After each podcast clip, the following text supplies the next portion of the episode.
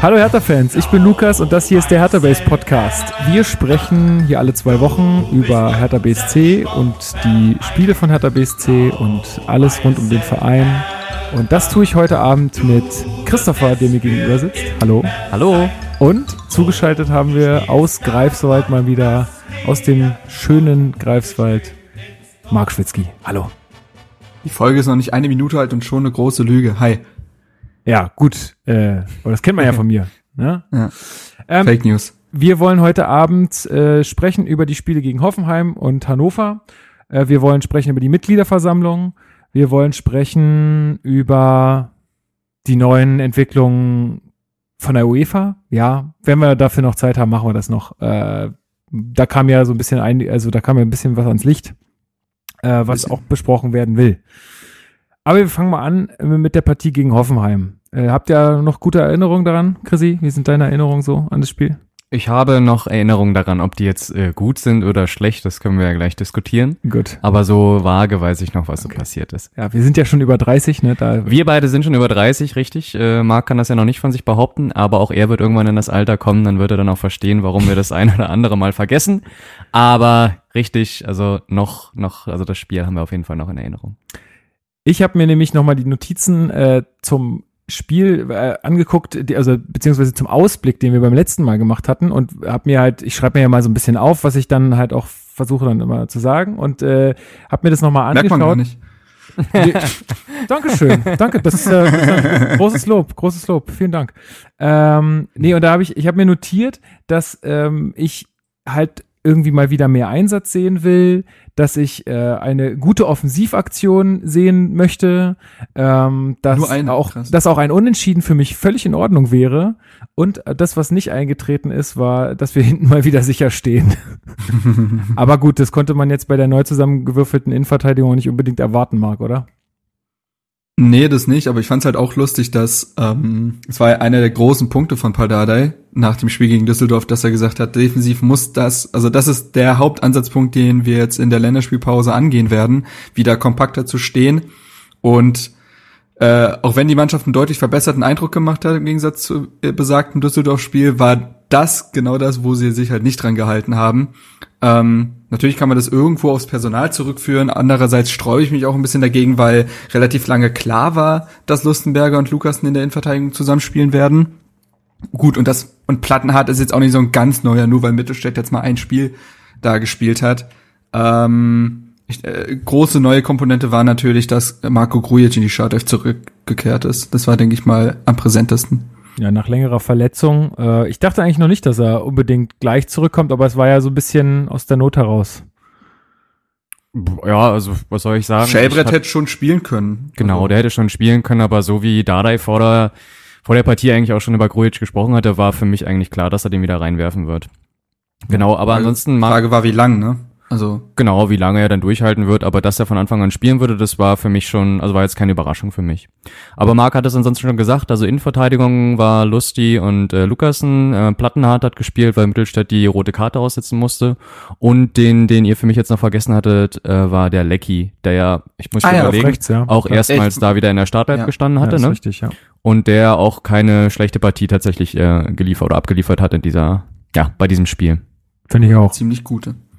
Ähm, fangen wir mal ganz vorne an. Das hat ja nicht lange gedauert. Äh, erste Spielminute gleich äh, das 1 zu 0 oder beziehungsweise 0 zu 1 für Hoffenheim.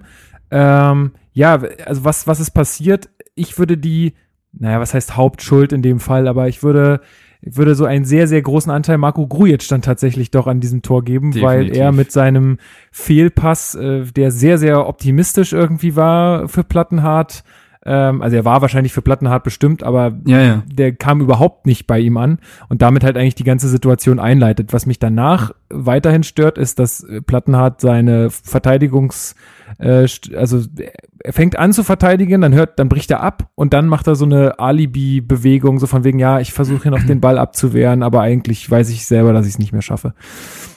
Und dann, glaube, äh, ganz kurz, dann spielt die Innenverteidigung, dann spielt die Innenverteidigung verrückt. Ein Satz dazu zu Plattenhardt. Also ich weiß, was du meinst. Ich bin mir immer noch nicht sicher, ob ich ihm das mega negativ auslegen soll, weil ich glaube, was er versucht ist, wenn er nämlich auf dem weiter zurennt und er dadurch äh, und er durch eine Finte ausgenommen äh, wird, dann ich weiß nicht, wer der Passgeber war, Kadashabek, glaube ich, ähm, der, da ist der, der komplette Strafraum offen und ich glaube, er wollte jetzt irgendwie zumindest äh, da sich hinstellen, dass äh, Kadashabek nicht zur Grundlinie kommt. Ähm, ja, kann man sich jetzt drüber streiten. Ähm, kann so auch kann man sein, das dass, natürlich auslegen. Ja, also würde ich war mir halt nicht sicher in der Nachbetrachtung. Ähm, aber wie gesagt, der, der Hauptfehler liegt ja auch nicht bei ihm. Ähm, er war ja auch sehr überrascht von diesem Pass, glaube ich, von Grujic, äh, der da ein bisschen zu viel, ja, weiß ich nicht. Also äh, hat, da hat man halt besonders, das war so ein bisschen auch stellvertretend für die erste Halbzeit, fand ich bei Grujic, dass man gemerkt hat, dass er echt lange raus war ähm, und ihm da doch einige Fehler in der Halbzeit, äh, in der ersten Halbzeit passiert sind, die zu wirklich gefährlichen Ballverlusten geführt haben. Ja. Ähm, die, was wir noch vergessen haben zu sagen, die Geschäftsleitung hatte vor dem Spiel das äh, äh sozusagen Fahnen- und Bannerverbot aufgehoben. Ähm, kommen wir vielleicht später auch nochmal darauf äh, zurück, wenn es äh, um die Mittelila-Versammlung geht.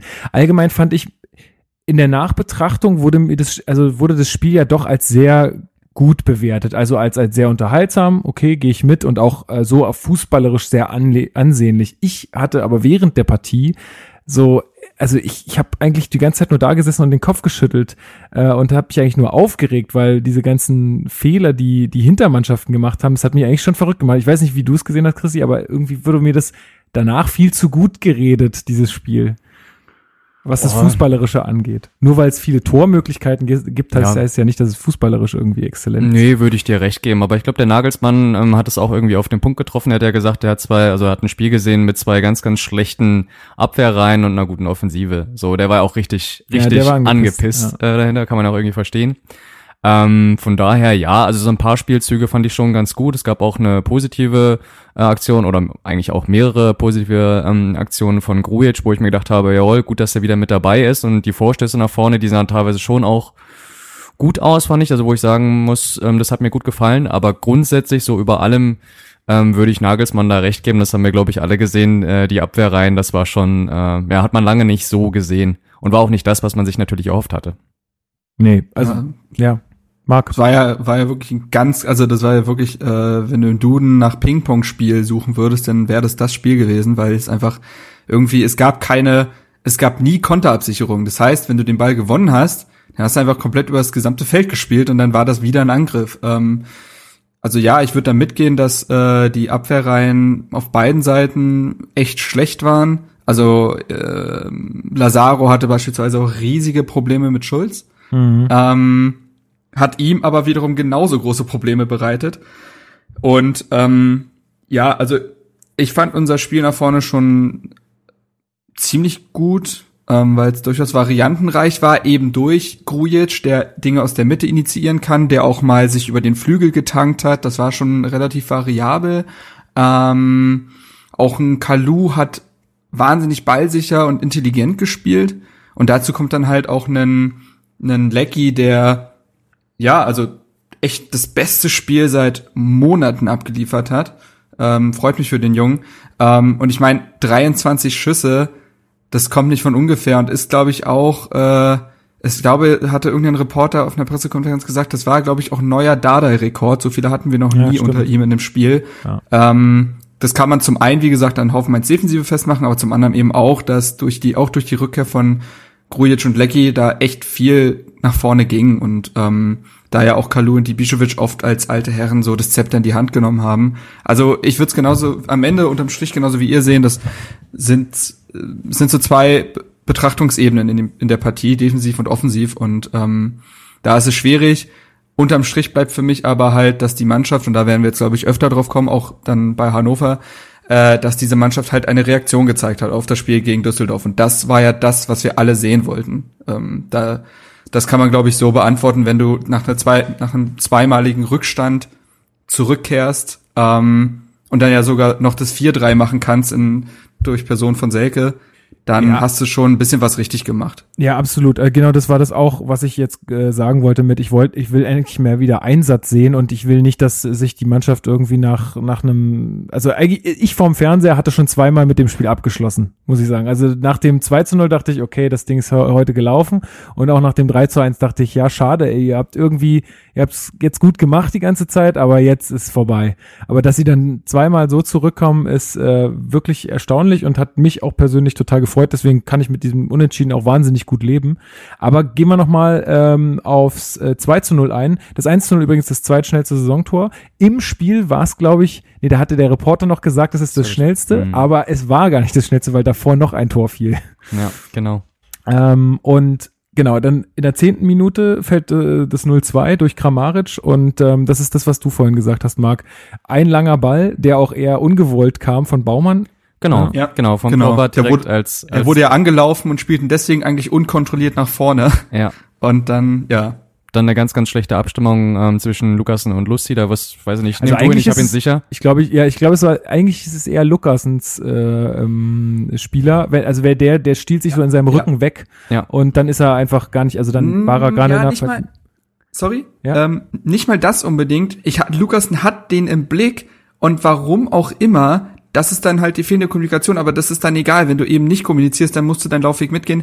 Ähm, dann überlässt Lukassen äh, Kramaric Lustenberger. Ja, so. aber unkomplett, also er geht noch nicht mal, ich, genau, ich weiß das, nicht mehr, wie es war, aber er geht, glaube ich, noch nicht mal wirklich richtig schnell ja. mit zurück oder so. Nee, ja. genau, genau. Er trabt und dadurch will er wahrscheinlich Lustenberger dann signalisieren, ja, du nimmst ihn, aber dass einen Kramarischen Lustenberger im Zweifel ähm, ne, davon zieht, ist zu erwarten, während Lukasen ja eigentlich ein dynamischer Innenverteidiger ist und das habe ich nicht verstanden und äh, mal jetzt wirklich, also zu den ersten 10, 15 Minuten, ich glaub nicht, wie ernüchtert ich war. Äh, wirklich, ich war, ich war, ey, ich, ich hab so, ich war, ich hab so gekocht, ähm, weil ich mir wirklich? auch so dachte, also richtig gekocht, ja, weil es wäre jetzt meine meine Frage auch gewesen. Ja, um eure Wasser, Wasser, Gemüse, habe ich alles Echt? gekocht. Okay. Im Moment. Ja. Also ich muss ja ganz ehrlich sagen, also ich meine, ihr kennt mich ja. Ihr sagt jetzt zu mir sowieso, ich bin ein sehr unemotionaler Mensch. Ähm, was ich jetzt, darauf möchte ich jetzt nicht weiter eingehen, aber trotzdem bei mir war es so, ich habe das Spiel zu Hause geguckt und ich war vor dem Spiel schon sehr, sehr ernüchternd. Das hatte viele Gründe. Das hatte natürlich den Grund, dass äh, man vorher 4 zu 1 gegen Düsseldorf ähm, wirklich eine Klatsche bekommen hat. Das hat aber auch den Grund gehabt, ähm, dass wir, also zwischen Vereinsführung und Fans und so, dass es ja einiges im Argen war und dann in der ersten Minute direkt den Gegentreffer zu bekommen äh, und dann den zehnten gleich das 2 zu 0. Ich weiß nicht, ich habe mich nicht geärgert, ich habe das einfach auch nur zur Kenntnis genommen, gedacht so, ja, also ja, ging, also ging mir eigentlich auch eher so, dass ich gesagt habe, also ich habe mich schon irgendwo geärgert, aber jetzt nicht so, dass ich irgendwie die Emotionen hätte rauslassen müssen oder so, sondern ja. es war halt so, ja, cool, hast du Scheiß am Schuh, hast du Scheiß am Schuh. Ja. So, so war genau, es. Genau, so ging es mir eigentlich auch. Und ähm, ja, aber wir haben ja dann, ach, genau, noch ein Wort ähm, zum, zum 2-0. Ich meine, letztendlich, der Kramaric, das macht er halt auch einmal in der Saison. Auf jeden sowas, Fall. Ne? Also den Ball dann so mitzunehmen. Kramar und Kramaric ist ein Spieler, der macht das zweimal so. Ja, aber gut. Dann lass es äh. zweimal in der ganzen Saison so sein. Aber ähm, also da hatten wir dann auch einfach, da haben da sind sie auch gerade über sich hinausgewachsen in solchen Aktionen. Aber gut, gut war für uns, dass wir dann recht schnell den äh, den Anschlusstreffer gemacht haben, auch wenn das eher so ein so ein Fall äh, von, naja, wir haben den jetzt irgendwie rein reingewuchtet war, aber trotzdem äh, war das total wichtig, dass dass die Mannschaft merkt, hey, da geht heute trotzdem noch was und dann auch noch mit den mit den Fans im Rücken, die ja dann auch wieder äh, ordentlich Stimmung gemacht haben. Ich glaube, dann äh, da haben alle gemerkt auf dem Platz, dass da auf jeden Fall noch was geht. Ähm, also beim 2-1 stand, hieß es, es wäre vermeintlich abseits. Es wurde auch nochmal geprüft, aber da war es ja so, dass ich weiß gar nicht mehr, wer da draußen lag. Äh, irgendein Hoffenheim-Spieler lag außerhalb des Felds und mm, ähm, damit ist er aber. war sogar Schulz, aber weiß ich Genau, damit ist er dann letzter Mann und dann kommt es drauf an, wo steht der Torwart äh, weil wäre ja Käse, wenn der Spieler einfach sich hinter die hinter die äh, Torauslinie stellen könnte, dann sagt, äh, ich bin nicht mehr im Spiel. Ähm, aber insofern war der Treffer komplett regulär von Ibišević und auch wieder von ihm ein Tor. Auch ja. wieder von ihm, ja. Ähm, vielleicht noch, ich wollte noch kurz was zu äh, Chris sagen und was seine Erwartungshaltung an die Partie war. Ähm, ich hatte das nämlich, ich war, ich war ein bisschen anders eingestellt. Ich dachte, also ich hatte ja auch nach dem Düsseldorf-Spiel habe ich, hatte ich mich ja bewusst dagegen entschieden, eine Einzelkritik zu schreiben, weil ich gesagt habe, das bringt hier wirklich keinem was. Ähm, wenn ich jetzt hier alle durch lauter fünf, ja, äh, und habe dann ja einfach mal einen generelleren Artikel geschrieben, in dem ich auf die Mentalität der Mannschaft eingegangen bin und wie sie es immer wieder schafft oder eben, ja, sagen wir mal, nicht schafft, sich gegen Widrigkeiten ähm, zu stemmen und den Bock einfach mal umzustoßen. Her die Mannschaft ist immer gut darin, eine Welle zu reiten, aber wenn es dann nicht läuft, dann schafft sie es nicht, sich in so eine Partie reinzubeißen. So. Und geht dann halt 4-1 in Düsseldorf unter, wo man sagt, Leute, das kann nicht euer Ernst sein. Und da war auch viel, da war auch viel Kopfsache.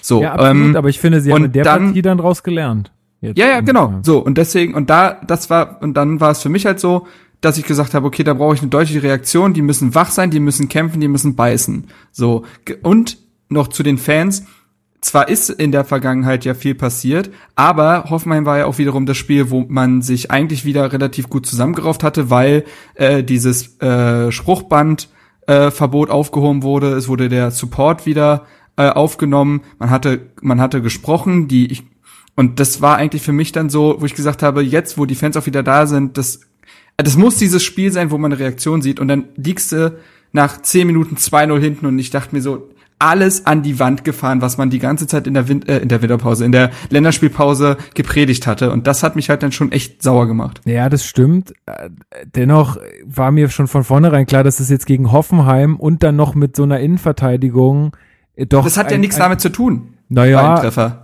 Naja, gut, d- d- 2-0 schon. Also ich würde schon sagen, dass, dass da vielleicht ein äh, Jordan oder ein, Stark oder, oder ein Rekik anders agiert hätten.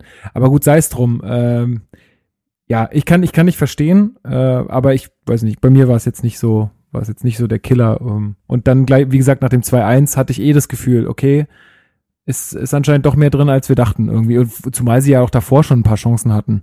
Äh, also es war ja jetzt auch nicht die erste Chance, die sie dann reingemacht haben. Nein, nein, nein. Ähm, genau, also für den Beobachter sicherlich ein tolles Spiel, aber ich habe echt die ganze Zeit immer nur gedacht, oh mein Gott, oh mein Gott, also auch auch äh, Ja. Hoffenheim hätte ja noch, äh, weiß ich nicht, die hätten ja noch fünf Tore schießen müssen, glaube ich. Also das war war auch Absolut. heftig, was die an, Chance- an Chancen hatten. Ähm, dann kurz nach der Pause gab es dann den, also nee, nicht kurz nach der Pause, 55. Minute gab es den Kopfballtreffer von Bicakcic und da da war es für mich dann so, oh, also da Ganz einfaches Ding, ne? Ja. Also, Mhm. Freistoß dann rein. Ich weiß, ich weiß nicht, habt ihr euch das äh, Spiel beziehungsweise die Situation nochmal angeguckt, wer da wirklich zugeteilt war für ihn? Lecky. War Lecky. Ja, Lecky, stimmt, Lecky hat, ja. Lecky hat Mhm. gepennt und Plattenhardt wollte noch retten, kommt dann aber zu kurz, also kein Vorwurf an ihn, das war Lecky, der geschlafen hat. Hm. Nee, und dann, da- da dachte ich ja, da ist es äh, dann vorbei. Aber ähm, ja, und dann kommt wieder so ein Tor, was so, also das von, von Hoffenheim, das war irgendwie mal schön, also nicht das erste nicht, aber das äh, zweite und dritte war irgendwie schön herausgespielt oder sagen wir mal nach einem Standard geschossen. Und unsere Tore jetzt äh, hier, die waren alle in dem Spiel so ein bisschen, naja, es war alles naja, eher- also das erste und zweite gebe ich dir recht, aber das dritte, wenn du Ja, das als ja, Komm, na aber das ist auch, ein, ist auch eher ein Zufallsprodukt. So ein Schuss geht auch alle Jubeljahre mal rein. Ja, Der ist gut. ja durch sechs Leute durchgeflogen. Ja. Dafür hatte Hertha aber auch in dem Spiel eben Chancen, die sie rausgespielt haben und nicht genutzt haben. Ja, klar. Ich will nur sagen, es war, es war dann äh, irgendwo auch ein bisschen, bisschen glücklich an dem Tag, aber es war trotzdem, also ich finde es trotzdem immer noch dennoch verdient, gerade wenn man nach, nach einem 2-0 Rückstand so früh dann zurückkommt. Also da, ja, mache ich Ihnen jetzt keinen großen Vorwurf, außer halt in der Defensive. Ja, für mich war das auch so. Das war, also, ey, ich war nach dem Spiel, war ich wirklich, ich war fix und fertig, weil, wie du, äh, bei jedem Angriff von Hoffenheim ging einem die Pumpe, weil die so dermaßen viel Platz hatten. Ja, genau. Und auf der anderen Seite musste man sich dann wieder aufregen, wenn man eine eigene Chance nicht genutzt hat. Und es ging ja nur so. Ja. Also, Also ich eigentlich glaub, will man ja genau das. Eigentlich war, äh, das haben wir ja auch äh, nach der letzten Saison gefordert. Ich will einfach mal wieder Spiele sehen, die mich emotional mitnehmen und die, äh, die mir irgendwie, also die nicht einfach nur langweilig sind, so wie das ja auch häufig vorkam. Ich meine, das war äh, genau das Gegenteil davon, ja. Ja, also gut. Ähm, klar war dann die Ekstase bei dem Lazaro-Treffer unfassbar. Also erstmal, weil es eben ein 3 zu 3 war, so spät. Andererseits auch, wann, also Hertha ist jetzt nicht eben bekannt dafür, so unglaublich geniale Tore zu schießen. Ähm, die drücken halt oft, oft drückt so ein Kaluda Ibišević den halt über die Linie. Der Angriff vorher kann auch schön gewesen sein, aber ne, wir haben jetzt, gut, jetzt hatten wir gegen Braunschweig das Plattenhardt-Ding. Ähm, und jetzt halt das Lazaro-Ding. Also wir hatten schon zwei relativ nette Tore in dieser Saison. Ja, ja und beim 2-0, war, war, was da für mich so glücklich war, war ja, dass äh, Schulz den Ball halt noch so entscheidend abfälscht. Also wäre der nicht so. Beim zweiten ah ja, das Tor von Lecky, äh, mein ich ja, beim, zwei, beim zweiten Tor von, drei, so rum. Ja, ja. ja beim zweiten ja, Tor von genau. Ronaldo. Nee, genau, aber wiederum hat Lecky ja auch, glaube ich, zwei Chancen selber nicht genutzt und so. Also das kann man so und so sehen. Ich weiß, was du meinst. Der äh, Treffer war glücklich, aber wir hätten ja auch bei 23 Schüssen noch genug andere Gelegenheiten gehabt, die eigentlich hätten genutzt werden müssen. Wir haben uns ähm, das Quäntchen Glück erarbeitet, wie man so schön sagt. So, und das ist ja auch genau der Punkt. Ähm, ich fand halt, also äh, man muss die ersten 15 Minuten, muss man kritisieren. Das war naiv, das war, es kann nicht wahr sein, so aus der Länderspielpause zu kommen, nachdem man sich so viel vorgenommen hatte. Auf der anderen Seite war es eben eine Leistung, der, bei der sich die Mannschaft in die Partie eben reingekniet hat und gekämpft hat und eben nicht aufgehört hat. Äh, und äh, mit derselben Mentalität wie gegen Düsseldorf hätte man hier 5-0 verloren. Ähm, und so hat man das eben nicht getan. Wenn man am Ende 3-2 verloren hätte, das wäre mir egal gewesen, weil ich gesehen habe, dass die Mannschaft es wollte. Und ähm, ja, also ich glaube, man kann in dem Spiel auch tatsächlich echt viele Spieler loben. Ähm, ein paar fallen halt dann negativ auf oder fallen ein bisschen drüber, aber grundsätzlich war das eine geschlossene Mannschaftsleistung und ähm, eine gute Grundlage, um darauf halt aufzubauen und gegen Hannover dann zu spielen. Ähm, ja. Ja, ich glaube, wir hätten schon ein bisschen negativer gesprochen, wenn wir das Ding jetzt verloren hätten. Aber wie du sagst, ich glaube, man hätte trotzdem ein bisschen was Positives mitnehmen können äh, aus der Partie. Aber gut, ähm, ja, also ich war auch, ich war danach eigentlich echt zufrieden. Ich meine, was soll man sonst sein nach einem 3 zu 3, äh, wenn man so zurückgelegen hat, insofern. Definitiv. Hat das schon gepasst. Ich war auch zufrieden, aber man muss tatsächlich auch sagen, es war tatsächlich fast noch mehr drin. Ne? Also nach dem 3-3 hatte man trotz der wenigen Zeit, die dann noch übrig war, auch nochmal bestimmt eine Chance, die wirklich auch knapp war. Selke, ja. Mit ein bisschen Glück äh, hätte man das sogar fast noch gewinnen können, aber ich stimme dir zu, nach äh, 2-0 beziehungsweise ähm, 3-1 im Rückstand zu liegen, und sich dann quasi nochmal aufzurappeln und dann noch mit einem 3-3 zurückzukommen. Ich war auch sehr, sehr zufrieden am Ende. Ja. ja. Ja, haben wir sonst noch was zu dem Spiel? Nö, war, haben wir ja auch, äh, ist ja auch schon viel drüber geredet worden und also, ähm, Nee, grundsätzlich nicht. Also ich fand halt, also Selke hat nach seiner Einwechslung wieder sehr viel Betrieb gemacht, was ihm ja auch dann letztendlich den Startelf-Einsatz für Hannover garantiert hat. Auf der anderen Seite äh, hat Duda den Eindruck so ein bisschen halt auch bestätigt, dass er überspielt ist, das ist auch nicht schlimm. Also Duda darf auch gerne mal in ein Leistungsloch fallen. Das ist bei seiner Verletzungshistorie und generell ist das erlaubt. Ähm, man darf nicht vergessen, er ist auch erst 23, also ne, von routiniert auch noch vielleicht ein bisschen weit weg. Um, das waren auf jeden Fall also die Leistung von Duda in dem Spiel, der mit am blassesten war und die äh, gute Joker-Vorstellungen von Selke haben ja dann letztendlich auch zu der Aufstellung gegen Hannover geführt. Das würde ich noch herausheben und ansonsten, ja, also, äh, wie gesagt, Lecky, dem Jungen gönne ich das echt, weil, weiß nicht, das war so die letzte, ich sag mal, weiß nicht, das letzte halbe Jahr oder so war für den echt scheiße. Viel verletzt, immer wieder so kleine Sachen gehabt, dadurch nie im Rhythmus gekommen, dann irgendwie Nationalmannschaftsreisen und WM war er, da hat er später angefangen und ähm, ihm da jetzt so einen Auftritt hinzulegen, das hat mich für den Jungen echt gefreut, weil er ja auch echt irgendwie, also bei vielen auch schon gefühlt durchgefallen ist. Ja, das ähm, stimmt. Aber ich, ich um kurz, äh, ich habe auch die Einzelkritik geschrieben, um da ein paar Zahlen vielleicht zu nennen. Niemand bei Hertha ist so viel gelaufen wie er. Niemand, niemand hat mit Abstand so viele Sprints gezogen wie er, 42. Und niemand hat so viele Zweikämpfe gewonnen wie er, 15. Also äh, dazu äh, genauso wie Ibišević sechs Schüsse abgegeben ähm, und äh, jetzt endlich ja auch ähm, beim 1 zu 2 von Ibišević ja auch entscheidend beteiligt, weil er den Ball, der erst reinspielt, den Duda dann erst schießt und dann Ibišević reinmacht. Also insgesamt an acht Torschüssen direkt beteiligt. Das ist eine, das ist eine Wahnsinnszahl. Also das, deswegen wollte ich ihn auf jeden Fall noch äh, herausheben. Nee, kann man definitiv machen. Ich fand auch, dass er offensiv halt absolut eine äh, Bereicherung war äh, auch mit seiner Schnelligkeit auch gegen Hannover jetzt öfter mal irgendwie dann geschickt ja. worden oder so oder halt genau, sich dann genau. auch mal auf den Ball auf der Seite erkämpft und äh, dann hinterhergegangen. Also das, das war, bin ich auch, also ich hoffe auch für ihn, dass er das jetzt mal ein bisschen durchhalten kann, dass er mal verletzungsfrei bleibt und ich weiß jetzt nicht, wann die nächste Reise nach Australien wieder ansteht. Das ist ja immer so der, der große Punkt bei Lecky. Er hat ja dann mhm. immer gleich die richtig langen Reisen und das heißt ja auch immer voll fett andere Zeitzonen.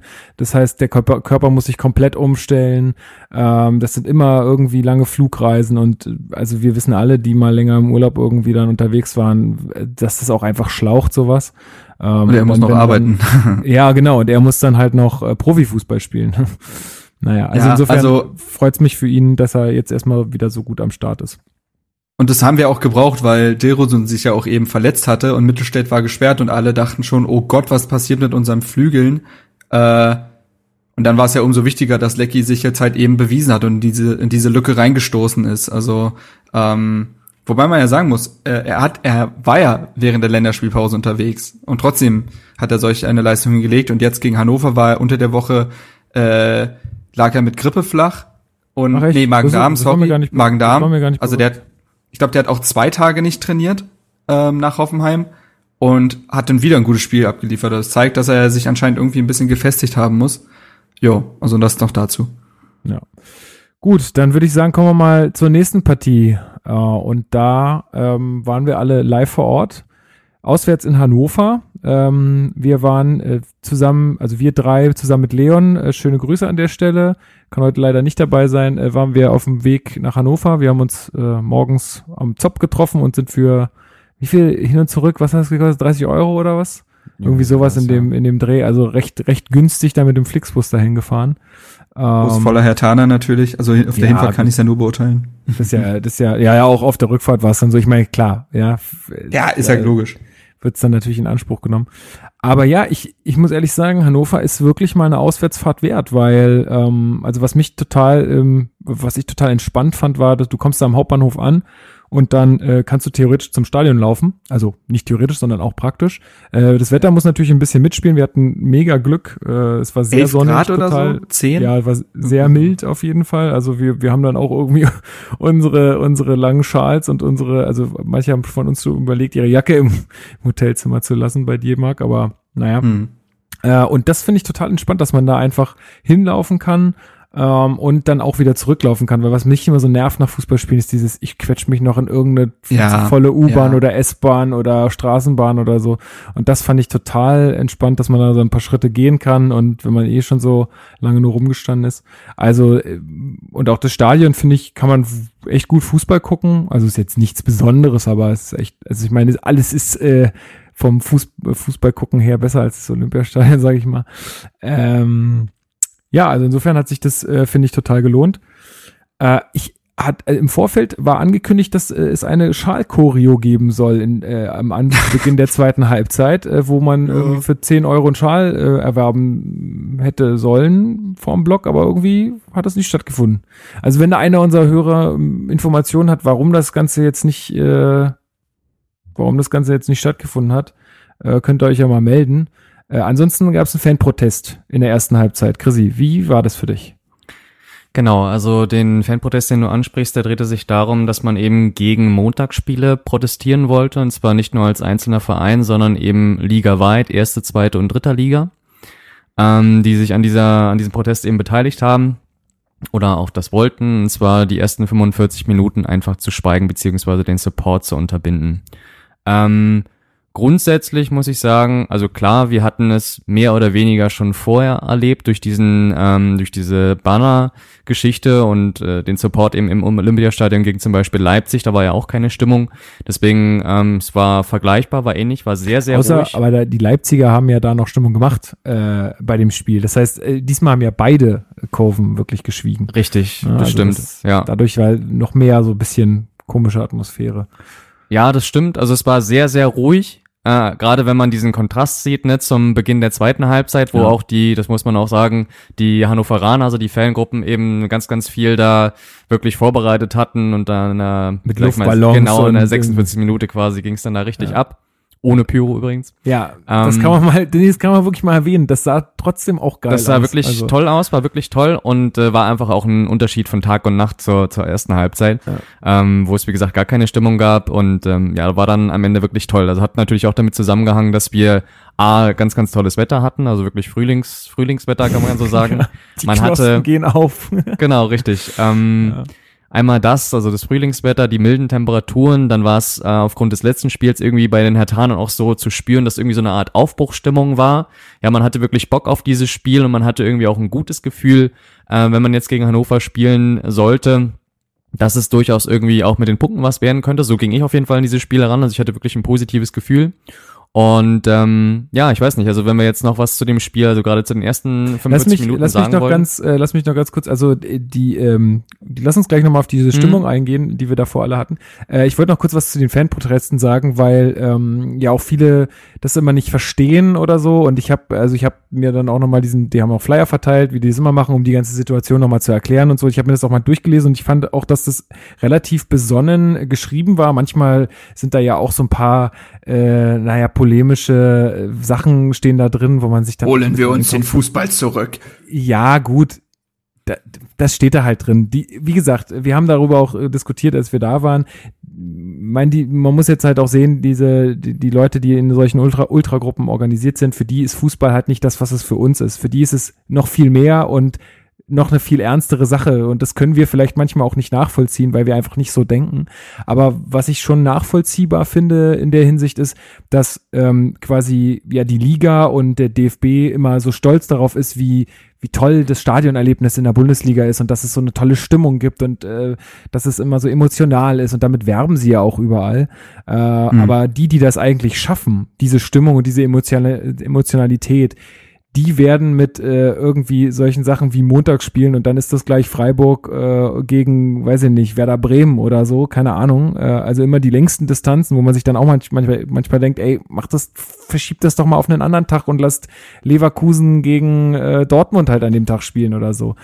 Ähm, aber da werden halt dann irgendwie deren, deren Belange gar nicht so berücksichtigt, obwohl die halt ein ganz großer Teil dessen sind, was diese Liga letztendlich auch ausmacht. Und dass man dann mal äh, mit so einer Aktion zeigt, hey, also entweder ihr habt so oder ihr habt halt wieder in der zweiten Halbzeit, und du hast es ganz gut beschrieben, Chrissy, es war wirklich ein Unterschied wie Tag und Nacht und da hat man einfach mal gesehen, was, was das dann doch äh, letztendlich ausmacht. Und in, de, also in dem Fall kann ich diesen Protest schon sehr gut verstehen. Ich glaube nun leider, dass er nicht so viel bringt, aber äh, also ich kann das sehr gut nachvollziehen. Genau, ansonsten vielleicht, wenn wir jetzt mit dem Spiel mal beginnen, ähm, was man von der Aufstellung her sagen kann, ist einmal, dass äh, Toruna Riga, der ja auch eine bedeutende Rolle in diesem Spiel gespielt hat, äh, hat beziehungsweise auch spielen sollte, zurückgekehrt ist im Austausch durch Lukasen, der nicht gespielt hat und können wir später nochmal drüber sprechen, aber wahrscheinlich der Verlierer von diesen beiden Spielen ist. Ähm, er ist zurückgekommen, wie gesagt, in die Innenverteidigung mit Lustenberger und wir haben, ich weiß nicht, ob es das erste Mal war in dieser Saison, oder ob wir es vorher schon mal gemacht haben, schon. auf jeden Fall mit zwei Spitzen, nämlich mit Selke und mit Ibisevic gespielt. Genau. Marc, wie, äh, wie war dein, wie war denn dein Gefühl vor der Partie? Also, wie warst du denn? Ich sag mal so, äh, ich habe richtig getippt. Äh, also ich habe es ja auch auf, äh, vorher auf äh, Twitter tatsächlich genauso geschrieben, 0-2 Auswärtssieg. Ähm, nee, also bei mir war es ja, das habe ich euch ja auch gesagt, ich hatte ja auch ein gutes Gefühl. Ich war immer noch diese, da saß halt so ein kleiner Hertinho irgendwo in meinem Kopf, der nochmal auf dieses, ähm, ja, auf dieses äh, 4 zu 1 gegen Düsseldorf gedeutet hat und sag, äh, sich äh, mir so geflüstert hat, na, seid ihr mal nicht zu sicher. Ähm, Zumal aber wir nee, in Hannover das letzte Mal auch nicht besonders gut aussahen. Und da war es ja auch so, dass richtig. irgendwie alle gedacht haben, na ja, das machen wir schon und so. Richtig, genau. Ähm, nö, aber grundsätzlich hatte ich halt auch ein gutes Gefühl, weil ich mir halt eben durch die Partie gegen Hoffenheim dachte, also darauf gilt es jetzt eben aufzubauen. Ähm, dann ja auch äh, klar war, dass ein Mittelstädt wiederkehrt, dass ein Toruna Riga wahrscheinlich Starter spielen wird, ein Grujic wird noch besser in Schwung kommen, ein Selke hat sich angeboten, also da war irgendwie, da war ein anderer Drive in der Mannschaft drin, fand ich so vorm Spiel und deswegen war ich da guter Dinge. Ähm, ja, und Hannover, Puh. um jetzt vielleicht, naja, um, um, ich will nicht zu weit vorgreifen, aber Hannover hat auf jeden Fall den Eindruck bestätigt, den man halt vor diesem Spiel aufgrund der letzten Ergebnisse halt von ihnen hatte. Also das war, also wäre ich Hannover-Fan, dann wüsste ich nicht, was an diesem Spiel mir irgendwie Mut machen soll. Das, ich habe ja auch, ich war ja danach auf so einem ähm, Twitter- Twitter-Treffen, sollte irgendjemand vom TKX mis zuhören, Grüße gehen raus. Und da waren natürlich dementsprechend auch ein paar Hannoveraner, mit denen ich darüber geredet habe. Und ja, die sind durch. Also die haben keinen Bock mehr. Das geht aber, also das ist aber auch so ein Kongl ja, das ist aber auch so eine Suppe mit dieser ganzen Kindgeschichte. Kam ja, Ja, ja. heute kam ja. Das ah ja, was war denn das? Erzähl mal. Ich habe nur die Überschrift Ey, gelesen. Was, was, was war, was ist da los? Da fühle ich mich nicht fit genug. Auf jeden Fall wurde eine mit, außerordentliche Mitgliederversammlung, die aufgrund der ganzen juristischen Sachen und so weiter, glaube ich, einberufen wurde von den Fans, wurde jetzt von dem Vorstand äh, halt abgesagt. Und jetzt geht's auch um juristische Dinge, ob man das überhaupt machen durfte, weil dafür braucht man einen Grund und ist der zulässig. Und es wird jetzt eine ähm, dazu äh, mal Grüße an 390, den Podcast. Da wird jetzt nämlich ein Anwalt, der sich auch sehr viel damit auseinandersetzt, der auch in Hannover wohnt. Ich glaube, Andreas Rüttel heißt der. Ähm, ja, genau, Andreas Hüttel wird dazu Gast sein und soll das Ganze mal aufdröseln, also bei der nächsten 390-Folge reinhören, falls es einen interessiert. Ähm, so, also, ne, das ist so eine Suppe aus allen möglichen und da kommt jetzt halt dieses Sportliche halt echt erschwerend hinzu.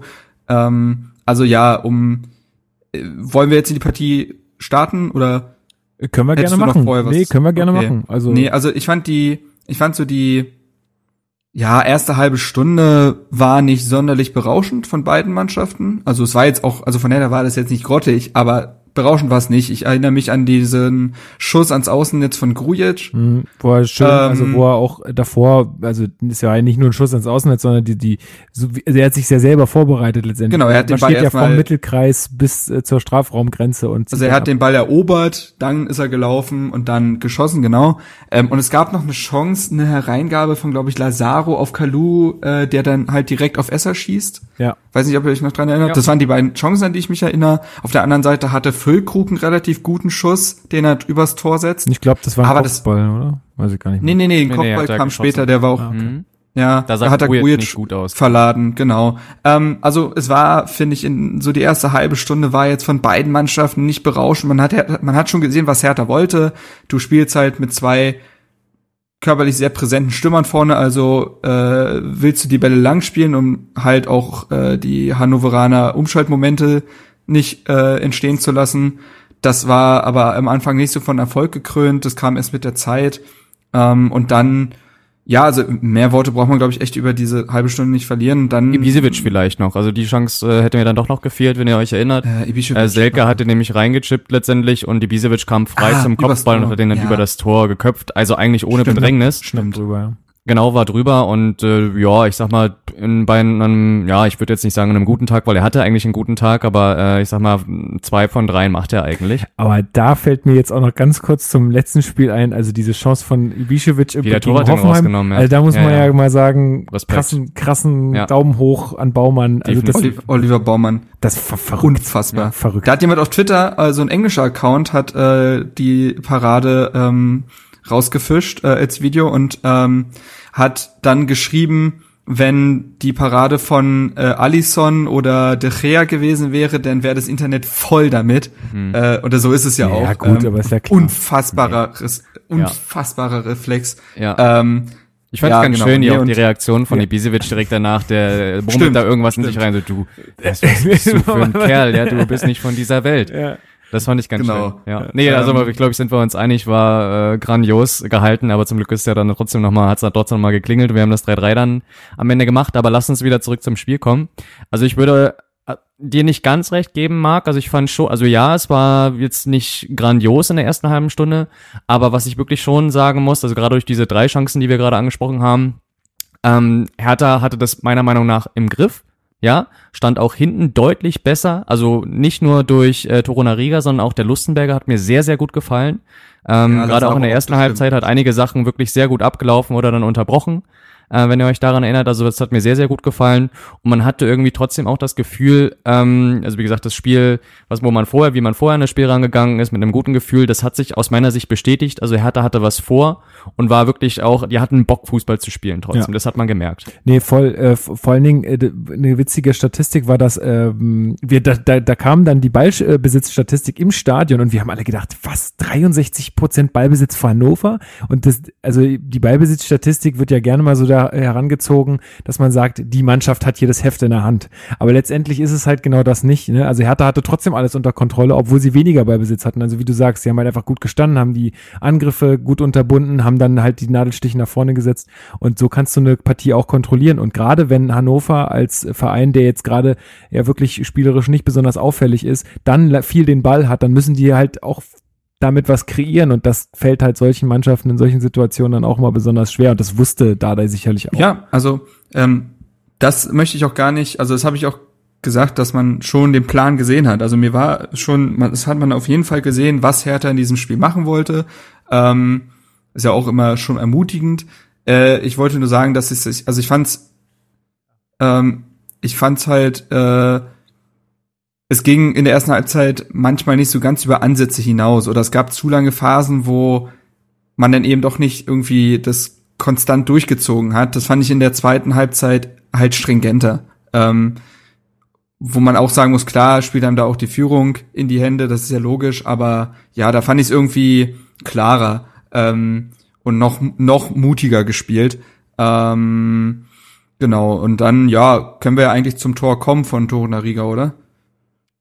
Gerne, also kurz vor der, ich meine, gibt's ja nicht viel zu sagen jetzt zu dem Tor, aber also weil war halt ein Standard, Standardsituation kurz vor der Halbzeit, Lazaro bringt den Ball in die Mitte und Torunariga hat äh, gestern oder heute noch in einem Interview gesagt, was ich gesehen habe, dass er gesagt hat, naja, ich habe bei den Ecken davor gesehen, da war keiner, dann habe ich mich da mal halt mal hingestellt und dann bringt er den Ball halt auch noch so äh, exakt aufs Tor, dass der Torwart da auch keine Chance mehr hat. Also wie aus dem Lehrbuch dieser Kopfball. Genau. Äh, also wie genau. einstudiert und ähm, es war einstudiert, definitiv. Das haben wir, glaube ich, im, im Nachhinein auch Nein, gesagt. eben nicht. Na, eben sie haben, nicht. er hat gemeint, er hat, sie haben es schon mal ein paar Mal im Training geübt, aber es wäre eine spontane Entscheidung von ihm gewesen, sich da einfach mal hinzustellen, weil er gesehen hat, dass da bei den Ecken davor keiner stand. Und äh, ja gut, ich meine, dass die das so, dann sowas können, ist klar, oder dass die dann sowas schon mal geübt haben, ist ja, ist ja ganz logisch. Ähm, ja, und damit ähm, konnte dann die Stimmung auch losgehen bei uns im Blog. Also da hast du dann auch richtig gemerkt, äh, wie viel Bock Klar. dann da bei allen war. Ähm, ja, und äh, wie du schon sagst, also das, das hat einfach die gute, die, die positive Stimmung, die man auch vor dem Spiel hatte, einfach bestätigt. Und äh, ich hatte, also ich hatte auch das Gefühl, da brennt nicht mehr viel an. Also klar, ja, muss man, muss man bei Hertha immer sagen, okay, bring, ihr müsst das auch über die Zeit bringen, aber ich hatte auch in der zweiten Halbzeit dann nicht das Gefühl, dass das nochmal in die Hose gehen kann. Obwohl wir auch öfter mal gesagt haben, oh, hier muss nur ein genau. Ding irgendwie durchrutschen. Ja, ja, also genau. das zweite Tor muss So emotional habe ich Chris fast noch nie erlebt, du. ja, das stimmt. Da, ich stand direkt neben Marc und ich hätte ihm beinahe wirklich mal eine hier mitgegeben, weil, also erstmal muss man sagen, psychologisch natürlich ein wertvoller Zeitpunkt, wirklich enorm wichtiger Zeitpunkt, in kurz vor der Halbzeit ein Tor zu machen. Aber was auffällig war eben, dass sie auch direkt nach der Halbzeit weiterhin Gas gegeben haben, äh, Gas gegeben ja. haben, ja, ja. und äh, auch wirklich auch äh, wirklich äh, Chancen kreiert haben, was mich aber enorm fuchsig gemacht hat, dass er das äh, hat Marc wie gesagt gerade angesprochen, dass er mich noch nie so emotional erlebt hat, dass sie halt den letzten Pass, den haben die in der ersten, in der zweiten Halbzeit wirklich immer verkackt. Die sind wirklich bis gut in den 16er reingekommen und dann haben die das einfach nicht gut zu Ende gespielt. Und da vielleicht auch nochmal ein Satz zu Kalu, der an diesem Tag wahrscheinlich den schlechtesten Tag erwischt hat von den Hertanern. Ähm, der hatte ganz, ganz viele Aktionen leider, die mich dann eben fuchsig gemacht haben, eben wo er den letzten Pass nicht hinbekommt, wo er eigentlich, wo eigentlich fast ein Überzahlspiel von Hertha eigentlich ähm, vorherrscht und er wirklich dann, weiß ich nicht, immer die falsche Entscheidung trifft. Ähm, Lukas, du hast es gesagt, während des Spiels, man, das passiert halt eben mal und zum Glück irgendwie an so einem Tag, wo man äh, sich solche Fehler auch oder solche Leistungen von Kalu eben erlauben kann. Aber grundsätzlich muss man zu Kalus Leistung sagen, ähm, das war nicht so gut an diesem Tag und äh, gerade am Anfang der zweiten Halbzeit äh, bin ich fast ausgerastet, weil ich, also ich meine, man kennt sowas, ne? Ich, man, man hat wirklich große Chancen, kreiert die, trifft aber das Tor nicht, also schießt nicht das entscheidende 2 ähm, zu 0 und sowas rächt sich in den meisten Fällen eben dann doch nochmal. Ja. Und da hatte ich so ein bisschen Angst vor. Und ähm, gerade mit dieser Vorgeschichte, dass man ein gutes Gefühl hatte, man liegt einzeln in Führung, kreiert auch noch Chancen, man hat also eigentlich die Chance, wirklich dieses Spiel nach Hause zu fahren. Und ich hatte wirklich da auch so ein bisschen Angst und ein bisschen Wut auch, dass man sich das dann selber irgendwie so ein bisschen kaputt macht.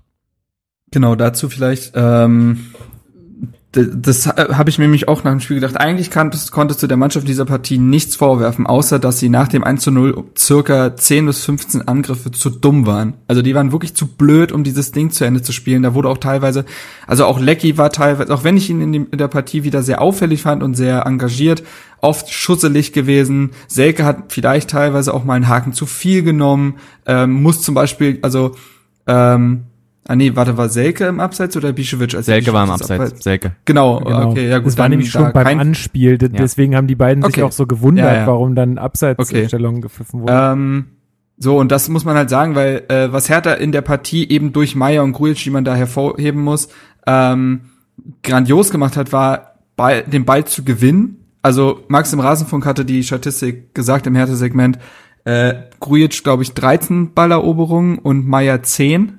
ähm, das sind unglaubliche Werte. Und äh, das war aber dann immer kontrolliert nach vorne gespielt. Wir sind exzellent ins letzte Drittel gekommen. Also immer wieder, auch durch den Lazaro. Ähm, das war, also das war richtig gut anzusehen. Und dann hast du halt so eine Situation, wo so vier Hertaner auf vier Hannoveraner zulaufen oder teilweise nur drei oder so, weil die halt echt weit nach vorne rücken mussten mit den Außenverteidigern. Und wie oft da man hängen geblieben ist, das war kaum auszuhalten. Und auch da, der hat dieselbe, hat dasselbe gesagt wie wir auch gerade. Hoffenheim hat immer mit, äh, Hoffenheim, Hannover hat immer mit so Flanken gespielt und irgendwann rutscht so ein Ding durch und dann steht da ein Füllkrug einfach. Ja. So stumpf so ein Tor dann ist, aber das rächt sich meistens, äh, hat es nicht. Ähm, ich möchte eben hervorheben, dass diese Mannschaft, auch wenn sie zu blöd war, ist nach dem, also Hertha vor einem Jahr hätte zur Halbzeit das 1 zu 0 gemacht und sich danach eingeigelt und selber gesagt, ja, Konter, mal gucken. So. Ähm, aber diese Mannschaft hat halt eben konstant nach vorne gespielt, was für mich wieder, wie beim Hoffenheim-Spiel, um den Bogen zu spannen, ein Lernprozess ist aus den Wochen zuvor. Und das ist, war mir halt ganz wichtig. Ähm, und dann haben sie sich eben doch irgendwann noch dafür belohnt, äh, dieses äh, auf das 2 zu 0 wirklich konstant und mutig zu gehen.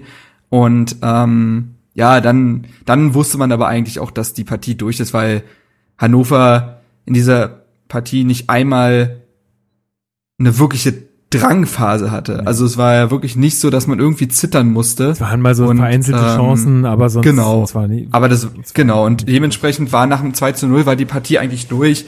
Äh, hätten noch einen Elfmeter bekommen können und Mittelstädt hätte eigentlich auch ein Tor machen müssen, aber da greife ich vielleicht zu weit vor. Naja, ja, also ich Weil wollte, wir, wir müssen noch über das 2 zu 0 reden. Genau, ich wollte ich wollte noch kurz äh, sagen zu dem ganzen Offensivaktionen, äh, die du auch ansprichst. Ich glaube, da ist halt auch einfach ein Riesenfaktor äh, der Grujic. Also das ist äh, ist nun mal so, dass dass er halt einfach wirklich derjenige ist, der sich halt auch traut, diese Bälle zu spielen, die dann halt nach vorne gehen und nicht den Weg hintenrum oder wieder die Seite verlagern will, sondern einfach mal den Steckpass spielen und trotzdem, die kommen ja auch an, sehr häufig.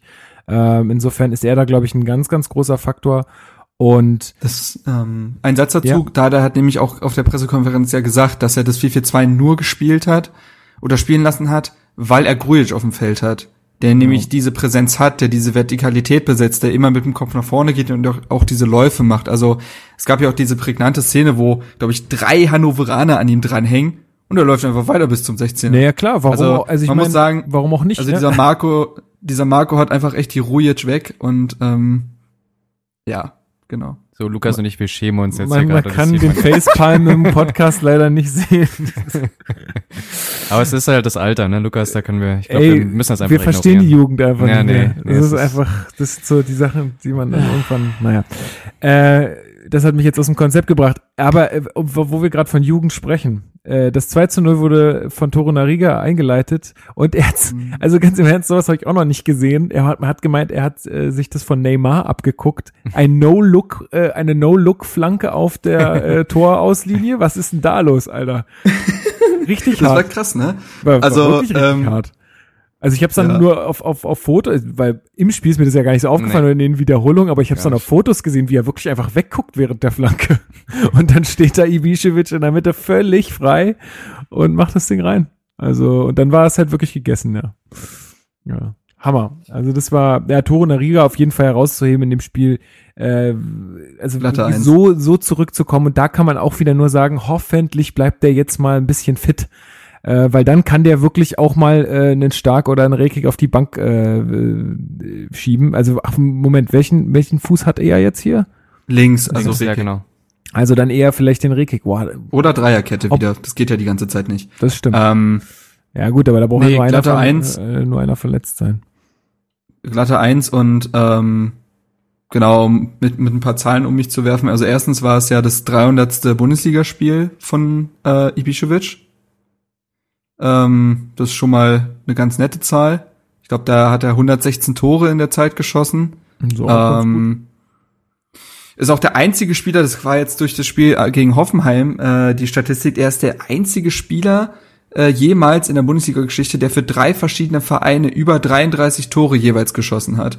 Also da habe ich mir auch, da frage ich mich auch jedes Mal, wenn irgendwo so eine Statistik rausgekramt wird. Weißt du, irgendwo kannst du immer ein erstes Mal finden. Also ja, das aber das ist der, der mit grünen Schuhen das erste Mal fünf Tore. Na gut, dann, dann nenne ich dir jetzt eine Zahl mit Relevanz, Lukas. Ja, danke. Denn ähm, Ibišević hat Genau. Ibišević hat in dieser Saison in 15 Spielen schon bereits acht Tore geschossen und damit schon eins mehr als in der gesamten letzten Spielzeit, wo er 33 Spiele hatte. Ja, das, da wird sich Selke halt auch richtig hart in den Arsch beißen, glaube ich, weil. Hashtag 27. Frühling. Ja, ist halt wirklich so. Ist halt für Selke, also ich meine, ich finde Selke auch, auch diese Doppelspitze hat mir jetzt extrem gut gefallen. Ich finde auch Selkes Präsenz total wichtig auf dem Platz. Ähm, aber dadurch, Krasser dass. Zuarbeiter halt, ne? Ja, aber auch, auch, auch seine, auch seine Flanken auch oder auch seine, seine, seine Hereingaben, auch wenn die komisch aussehen, wenn er sie ausführt, aber irgendwie, es, es, es, es scheint ja trotzdem auch irgendwie gut, ganz gut zu funktionieren zwischen den beiden. Aber ich glaube, der wird sich auch sagen, wie kann das sein, dass der alte Mann jetzt immer noch äh, da seine Tore schießt und gerade jetzt auch so viele, wie du es jetzt gerade meintest. Ähm, also es ist halt natürlich für Selke blöd, aber für, für den Verein insgesamt oder für Hertha natürlich nur gut. Also, dass, ja, dass der, genau. weil ich meine, lass ihn jetzt wirklich dann mal verletzt sein und dann kannst du auch mit Selke im Sturm spielen und bist jetzt nicht, äh, hast jetzt nicht irgendwas verloren oder so. Oder mit Pascal Köpke, ne? man weiß es nicht. Ja. Er hätte fast sein Tor gemacht dieser Seitfallzieher, der ihm da geklaut wurde. Tatsächlich, mhm. der wurde ja noch eingewechselt, Pascal Köpke. Erstes, erstes ähm, Bundesligaspiel für, für Hertha, ne? Ja, ich dachte, ich eigentlich auf. Ich dachte eigentlich, er hätte schon eine Minute gespielt. Er wurde irgendwie jetzt im Schluss Gegen Braunschweig. Ach, gegen Braunschweig. Das war ein Pokal dann, ja. Ah, gut. Ja. Klünter wurde in der Bundesliga gegen Wolfsburg eingewechselt. Mhm, okay. Das war die Minute. Ähm, ja, also, ähm, muss man ja sagen, 2 zu 0 dann gewesen. Äh, und dann hat Hertha einfach wirklich weiterhin konstant nach vorne gespielt, weil die Räume ja da waren. Also du konntest die ja bespielen. Ähm, Dade hat ja dann auch insgesamt dreimal gewechselt, hat äh, hat erst, ich will gerade, Mittelstädt hat er zuerst gebracht für Kalu. Das war auch mit die richtige Entscheidung, weil Kalu halt wie gesagt einen ja. schwarzen Tag hatte. Oh. Äh, ne? Ja, das ist absolut ne? korrekt äh, ja, nee, und dann kam Pascal Köpke für Ibišević, der sich Sonderapplaus abholen durfte, verdientermaßen. Und dann kam noch Palko Dardai für Lecky. Genau. Genau. genau. Und alle drei hatten dann schon noch Bock nach vorne zu spielen. Ähm, wie gesagt, äh, Köpke hatte so einen Seitfallzieher, wo der Hannoveraner gerade noch einen Fuß dazwischen bekommt. Mittelstädt hatte einen Schuss, der erst durch die Beine geht und wirklich last second da äh, auf der auf der Tor aus nee Torlinie vom Hannoveraner geklärt wurde. Also wir hätten ja auch schon durchaus das 3-0 machen können, beziehungsweise eben ja auch noch diese Szene, was wir auch von äh, uns aus gesehen haben vom Block. Ich verstehe bis heute nicht, warum wir keinen Elfmeter bekommen haben, als der Saro das Standbein mhm. weggezogen wird. Kann man auch drüber reden, ja, Thema Videoschiedsrichter. Aber ja, also wie gesagt, also da ich genauso ja, finde ich einfach, also ich, ich, für mich unerklärlich, weil ich habe es jetzt auch noch mal in der Wiederholung gesehen und es ist einfach ein ganz klarer Elfmeter. Also ich weiß gar nicht, was. Vor allem, hat Brüch nicht sogar gute Sicht auf die Szene? Ja, ich glaube ich mittlerweile, glaube ich ziemlich. Ja. Ich habe keine Ahnung. Und äh, bei dieser bei dieser Abseitsentscheidung davor, da muss man aber sagen, da äh, war es glaube ich Entscheidung des Videoschiedsrichters, der sich dann glaube ich sofort eingeschaltet hat, weil der Linienrichter hat ja die Fahne nicht gehoben, äh, als dieses Zuspiel kam. Ich glaube, da hat der Videoschiedsrichter direkt sich interveniert und hat gleich gesagt, abseits und dann hm, hebt er erst die Fahne, also ganz, ganz spät. Und deswegen waren die auch alle so ein bisschen irritiert, warum das jetzt äh, abseits ja. ist. Aber ich du denke, wir können das, wir können das so zusammenfassen. Also Hertha hat auch in der zweiten Halbzeit nach dem 2-0 weiter nach vorne gespielt und hatte noch große Chancen. Aber was wir, was mir so ein bisschen untergeht, ist, dass auch Hannover durchaus das 2-1 noch hätte machen können. Wenn ihr euch erinnert, in der, ich glaube, 81. Minute steht boah, schieß mich tot, ich weiß nicht, welcher Spieler von Hannover das war, frei vor äh, Jahrstein, ja, vor Rune. Weidand war das. Ähm, der dann aber noch sehr, sehr gut wieder, wieder hält. Also zum Glück haben wir da einen sehr, sehr guten Torwart hinten drin stehen. Ähm, wenn es da nochmal wirklich auf 2-1 verkürzt worden wäre, wo noch ja, acht Minuten zu spielen sind, könnte ich mir vorstellen, dass auch Hannover da nochmal einen stärkeren Drive bekommt und das auch nochmal anders hätte laufen können. Aber ist es eben nicht. Und in der Folgezeit, wie gesagt, hätten wir durchaus auch das 3-0 einfach noch machen können. Ja. Also ja. insgesamt eine absolut hervorragende Auswärtsfahrt für uns, äh, auch ein absolut hervorragendes Auswärtsspiel von, von Hertha, äh, natürlich mit Abstrichen in der Offensive, aber weißt du, lieber hat Kalu mal an so einem Tag einen schlechten Tag als wann Ja, anders. Definitiv. Ähm, und lieber ist es irgendwie die nicht verge nicht, äh, nicht genutzten Chancen bei einem 2-0 als bei einem 0 zu 0 oder so. Also Genau. insofern passt das Ja. alles voll gut. Äh, Ein, ein Verlierer, wie gesagt, der eigentlich gar nicht gespielt hat, ich hatte das eben schon angedeutet, ist äh, bei diesem Spiel auf jeden Fall der Lukasen. Ähm, weil Tore Nariga, also sein Ersatz in dem Fall, oder ja, Ersatz weiß ich nicht, ob man jetzt Ersatz dazu direkt sagen kann, aber er hat später dieselbe Position, hat wirklich ein überragendes Spiel gemacht. Und äh, damit ist eigentlich klar, dass Lukasen erstmal keine weitere Chance bekommen wird, weil die Rangordnung eigentlich festgeschrieben ist. Ähm, die beiden etatmäßigen Innenverteidiger und wenn die dann ausfallen sollten, äh, dann Toro Nariga oder aber sogar eine Dreier-Formation hinten, wo mit allen dreien. Aber Lukasen ähm, ja, sieht da erstmal kein Land und äh, ich bin wirklich sehr gespannt, wie das äh, laufen wird nach, nach dem Ende der Saison, ob man die Option ziehen wird oder nicht. ja. Ja, Das ist also die eine- da gibt's, ja? Sag mal Da ruhig. gibt's viele Faktoren, glaube ich. Also äh, erstmal muss man sagen, zu den nächsten Wochen, dass äh, Rekik anscheinend ja doch schneller fit wird als Mhm. geplant.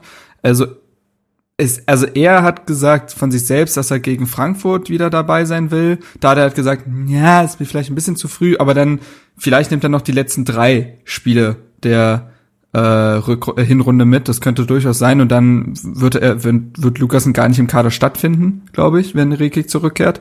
Ähm, und zu der Sache, ja, also erstens ist die Saison noch lang, man wei bei uns weiß man sowieso nicht wegen Verletzungspech und wer weiß, ob Dade oder Preetz nicht am Ende sagen, okay, es verlassen uns sogar, uns, uns verlässt ein Innenverteidiger und bei Lukasen wissen wir schon, woran wir sind und dann behalten wir ihn. Bevor, also, bevor sie dann jetzt dann jemand Neues suchen, ist ja auch immer genau, wieder ein Risiko. also, und der ist ja auch noch 23, also, Äh, ne, also da kann noch, da gibt's glaube ich viele Faktoren.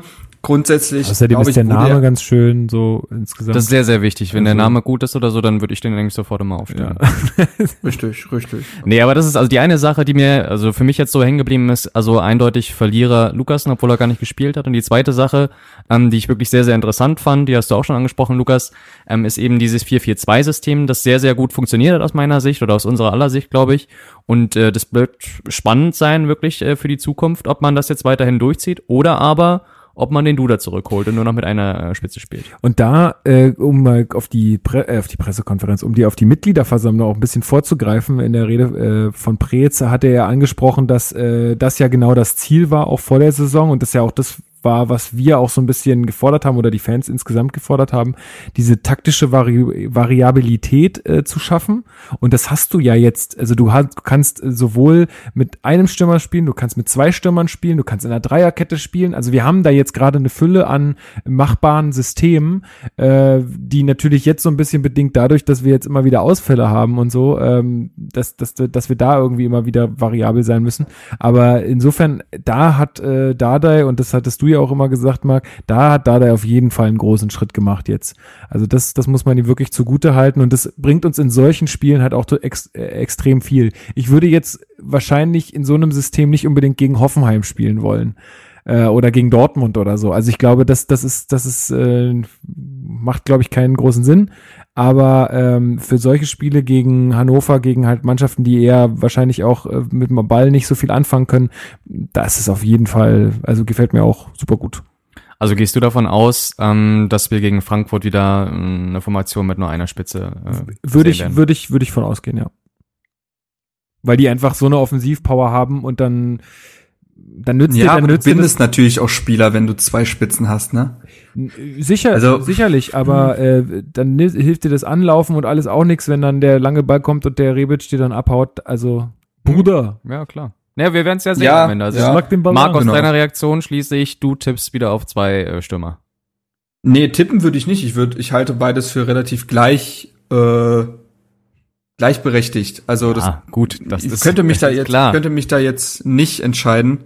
Ähm, ich kann mir schon vorstellen, dass da der sagt, ja, jetzt habe ich ja, äh, das hat jetzt gut funktioniert, die sind alle im Flow. Selke, auch wenn er kein Tor gemacht hat, hat sich seinen Startelf-Einsatz auf jeden Fall verdient. Also der hat ja äh, wirklich wahnsinnig viel Betrieb gemacht, ist auch mal nach hinten gegangen, hat da Zweikämpfe gewonnen, das wurde ja auch immer beklatscht. Ähm, also, ich glaube, bei Selke ist auch langsam echt eine Frage der Zeit, bis der selber seinen Treffer macht.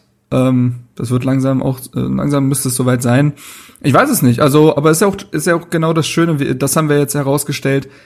Wir wissen es nicht genau, aber der Gegner weiß es halt auch nicht. Mhm. So. Ja. Und da sitzt jetzt halt äh, der gute, wie heißt der, Adi Hütter und wird sich denken, ja gut, Selko oder Duda, Selko oder Duda, ich weiß es nicht. Ähm, also das finde ich, das ist, äh, das ist, glaube ich, das Positive, was man herausheben kann. Ähm, was ich daran so interessant finde, wir reden über Meier, wir reden über Grujic, wir reden über Duda. Ähm, selbst ein Schellbrett kam jetzt kurz bei dieser Hoffenheim-Geschichte äh, aufs Blatt, ob er nicht auch hätte spielen können. Aber Keiner redet über redet Darida. mehr über Darida. Ja.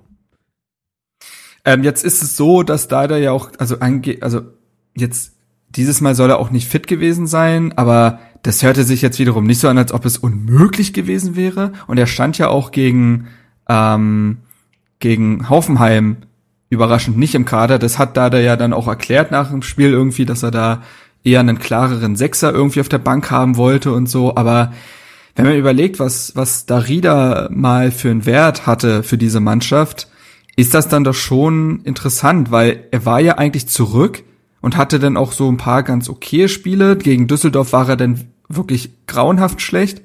Und weiß nicht, also er hat jetzt nach seiner Verletzung wieder so einen Hänger. Und man weiß, also Na gut, er hat es wird jetzt, spannend zu sehen sein. Ja, äh, ein Satz noch. Es wird spannend zu sehen sein, wie die Winterpause genutzt wird für ihn, um sich da wieder näher ans Team zu spielen. Denn mit Grujic muss man sagen, da hat sich schon echt was verschoben im Mittelfeld. absolut, Also, das wollte ich jetzt gerade sagen. Also mit Meier und mit Grujic hat er natürlich auch zwei Granaten irgendwie jetzt vor sich, die er auch erstmal, also Das- wir haben ja, ja. Immer, wir haben ja immer gesagt, dass er als Zehner eigentlich irgendwie so ein bisschen, dass er da nicht so seine, seine, seine voll, sein volles Können irgendwie so zeigen kann, beziehungsweise da irgendwie wir es immer mehr eher gesagt haben, stell den lieber auf die Sechs und da hat er momentan keine Chance. Also ich glaube, dass es auch eher die Position ist, wo er sich wohler fühlt. Ähm, und ja, und da, ja, keine Ahnung, da ist es halt wie im Profisport so oft, dass er da jetzt gerade keine Sonne sieht. Ja. Gut, dann äh, schließen wir das Hannover-Spiel damit ab. Also äh, eine schöne Auswärtsfahrt. Kann man jedem nur empfehlen, ja. Ähm, Mhm. Kostet nicht viel, ist äh, wirklich entspannt, äh, wenn das Wetter mitspielt. Ähm, ja, also wie gesagt, macht das mal, äh, wenn ihr da Zeit und Geld für habt. Ähm, dann wollte ich noch einen Ausblick, haben wir jetzt schon ein bisschen angefangen mit dem Ausblick auf Frankfurt. Ähm, ja, wir haben jetzt verloren gegen ähm, Wolfsburg 2 zu 1 äh, zu Hause, muss man auch sagen. Das heißt, so ein kleiner Dämpfer in diesem Höhenflug, den sie jetzt hatten. Gut, äh, hatten wir jetzt in unserer WhatsApp-Gruppe letztens auch schon besprochen, äh, dass das jetzt nicht immer so weitergeht. Das war auch klar und die haben ja jetzt auch äh, mit der Europa League da immer wieder zu tun. Äh, aber ich würde die trotzdem nicht unterschätzen. Ich glaube, dass es ein hartes Brett wird, was wir da bohren müssen im Olympiastadion. Ähm, ich habe noch keine Ahnung ganz genau, wie ich das einschätzen soll, das Spiel. Äh, ich muss auch sagen, jetzt vor der Partie und wie ich äh, Frankfurt so die letzten Wochen wahrgenommen habe, ich beschäftige mich ja jetzt wahrlich nicht so viel mit anderen Mannschaften, aber äh, würde ich, könnte ich mit einem guten Unentschieden auch äh, leben, auf jeden Fall. Ähm, aber ja, äh, ich ganz schwer einzuschätzen aktuell.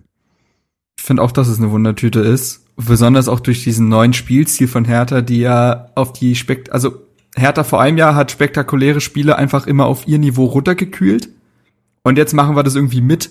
Also deswegen kann das auch ein 7-7 am Ende werden, Das wie es jetzt gegen. Hoffenheim hätte sein können. Wenn das Äh, äh, eintritt, du. Ja, wer weiß, ne? Alter. Wer weiß. Nee, aber deswegen finde ich es super schwer einzuschätzen. Ähm, aber ich gehe auf jeden Fall mit, dass ich sage, wenn wir da eine ordentliche Leistung sehen, äh, defensiv ungefähr an Hannover anknüpfen können äh, und das nicht nur Glück ist irgendwie, dann nehme ich da auch gerne einen Punkt mit, weil dann wäre man drei Spiele ungeschlagen. Frankfurt ist ein schwerer Gegner und wir spielen ja noch gegen Stuttgart, Augsburg und Leverkusen und da holst du eher deine Punkte als gegen Frankfurt in dieser Form. Chrissy, wie siehst du's? Ähm, ich weiß nicht, aber ich habe auch irgendwie ein gutes Gefühl tatsächlich jetzt. Also es Oh, ist, oh. es ist äh, die äh, die Entwicklung ist positiv von den letzten Spielen. Ja, die war lange Zeit nicht positiv, die hat stagniert oder war eher negativ. Aber jetzt bin ich irgendwie fast dabei zu sagen, ähm, dass ich kann mir da sehr gut drei Punkte vorstellen. Das wird nicht einfach, da stimme ich euch zu. Aber mein Gefühl sagt mir, dass wir das Spiel gewinnen. knapp. Ich bin, ich bin an den Wochenende in Berlin. Äh, Geht jemand von euch ins Stadion? Äh, ich werde nicht da sein. Ähm, ich bin da, aber ich glaube, ich habe nicht vor, ins Stadion zu gehen. Du kannst in mein Heimstadion kommen, das weißt du doch. Oh, das, das, das, das weißt du doch. Komm nach Hause, mein Junge. Ja. Ja. Ich werde es mir überlegen, Chris. Äh, mein, mein Vater, glaube ich, wird da sein. Ähm, nee, aber ich hatte, ich hatte das jetzt nicht geplant, auf jeden Fall.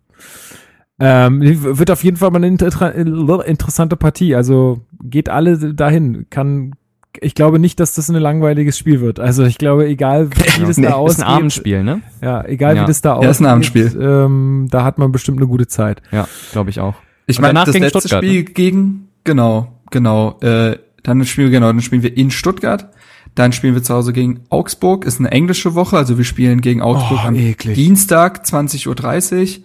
Und dann spielen wir am Samstag 15.30 Uhr in Augs Leverkusen. Augsburg 20.30 Uhr im Dezember. Olympiastadion. Äh, ja, Im Olympiastadion im Oh, Dezember, geil. das, also Super. knapp über 30.000 Ich wären es sag, ich, bestimmt. ich leg mich jetzt schon fest, es wird 0-0.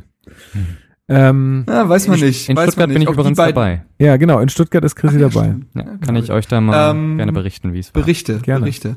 Ähm, ja, also ich, ich kann auch verstehen, warum Chris da irgendwie positiv gestimmt ist. Wobei man sagen muss, das letzte Spiel gegen Frankfurt haben wir sehr überraschend in Frankfurt, glaube ich, 3 zu 0 gewonnen. Ja, stimmt. Da hat noch Fußballgott AE7 getroffen. Ja. Äh, war ein interessantes Spiel. Stimmt. Ja, Da also waren wir in der ersten Halbzeit, das erinnere ich mich noch für gut, wir, in der ersten Halbzeit hätten wir das Ding eigentlich klar verlieren müssen, haben, glaube ich, auch Frankfurt zwei Dinge aufgelegt, Rekik auch einmal völlig ungewohnt. Und dann irgendwie haben wir es 3-0 gewonnen und keiner wusste so richtig warum, aber wenn es nochmal so läuft, hey, Ja, du, ja. Dardai nicht hatte ja, Dardai hat ja eine Marschrichtung vorgegeben. Vor dem Spiel in Hannover hat er für die nächsten drei Spiele angekündigt oder gesagt, dass sein Ziel sieben Punkte seien. Ja, ist und jetzt bei ihm, glaube ich, auch wieder so. Hat er jetzt danach auch nochmal gesagt. Für die nächsten vier Spiele sieben Punkte. für die nächsten vier Spiele sieben Punkte. Ja gut, also für den Hat, er hat gemeint, Favre hat immer früher gesagt, vier Spiele, sieben Punkte, damit fährt man gut. okay. Na gut, Gut, aber da das sind, würde ja bedeuten- äh, warte mal, das ist ein Sieg, Ja, aber Zwei das würde Siege, ja, und zwei Niederlagen. ja schon richtig, aber das würde ja trotzdem bedeuten, dass er äh, von seinem ursprünglich, also ist ja negativ. Vor dem Spiel hat er gesagt, sieben Punkte in den nächsten drei Spielen. Jetzt sagt er sieben Punkte in den nächsten vier Spielen. Also Weiß da ich geht nicht. er von Niederlagen aus. Also, wir können ja mal sagen, also eigentlich können wir die nächsten Spiele auch gar nicht verlieren, wenn Grujic spielt, denn wir haben noch nie ein Spiel mit Grujic verloren. Äh, Irgendwann ist da immer das erste die- Mal, äh, Marc. Das auch weiß da man die doch. Zahl, auch da die Zahl, sieben Spiele ohne Grujic, darunter ein Sieg, drei Unentschieden, drei Niederlagen, 0,86 Punkte im Schnitt. Mit ihm sechs Spiele, vier Siege, zwei Unentschieden, keine Niederlage, 2,3 Punkte im Schnitt. Und äh, dasselbe habe ich auch mal mit Torunariga gemacht, jetzt muss ich das nicht vorlesen, aber auch da ist die, also da kannst du sagen 1,25 Punkte im Schnitt ohne ihn und 2,0 mit ihm. Und wenn beide spielen, also ne? So hat jetzt jeder das, mitgeschrieben. das erklärt und sich doch von selbst. Ja, das erklärt sich doch von selbst, dass Also- wir nicht verlieren Also können. nie wieder ohne Grujic. Was ist eigentlich, äh, wenn der Exakt. jetzt äh, weg muss, äh, dann nach der Saison? Dann hat er vielleicht einen Bruder oder so.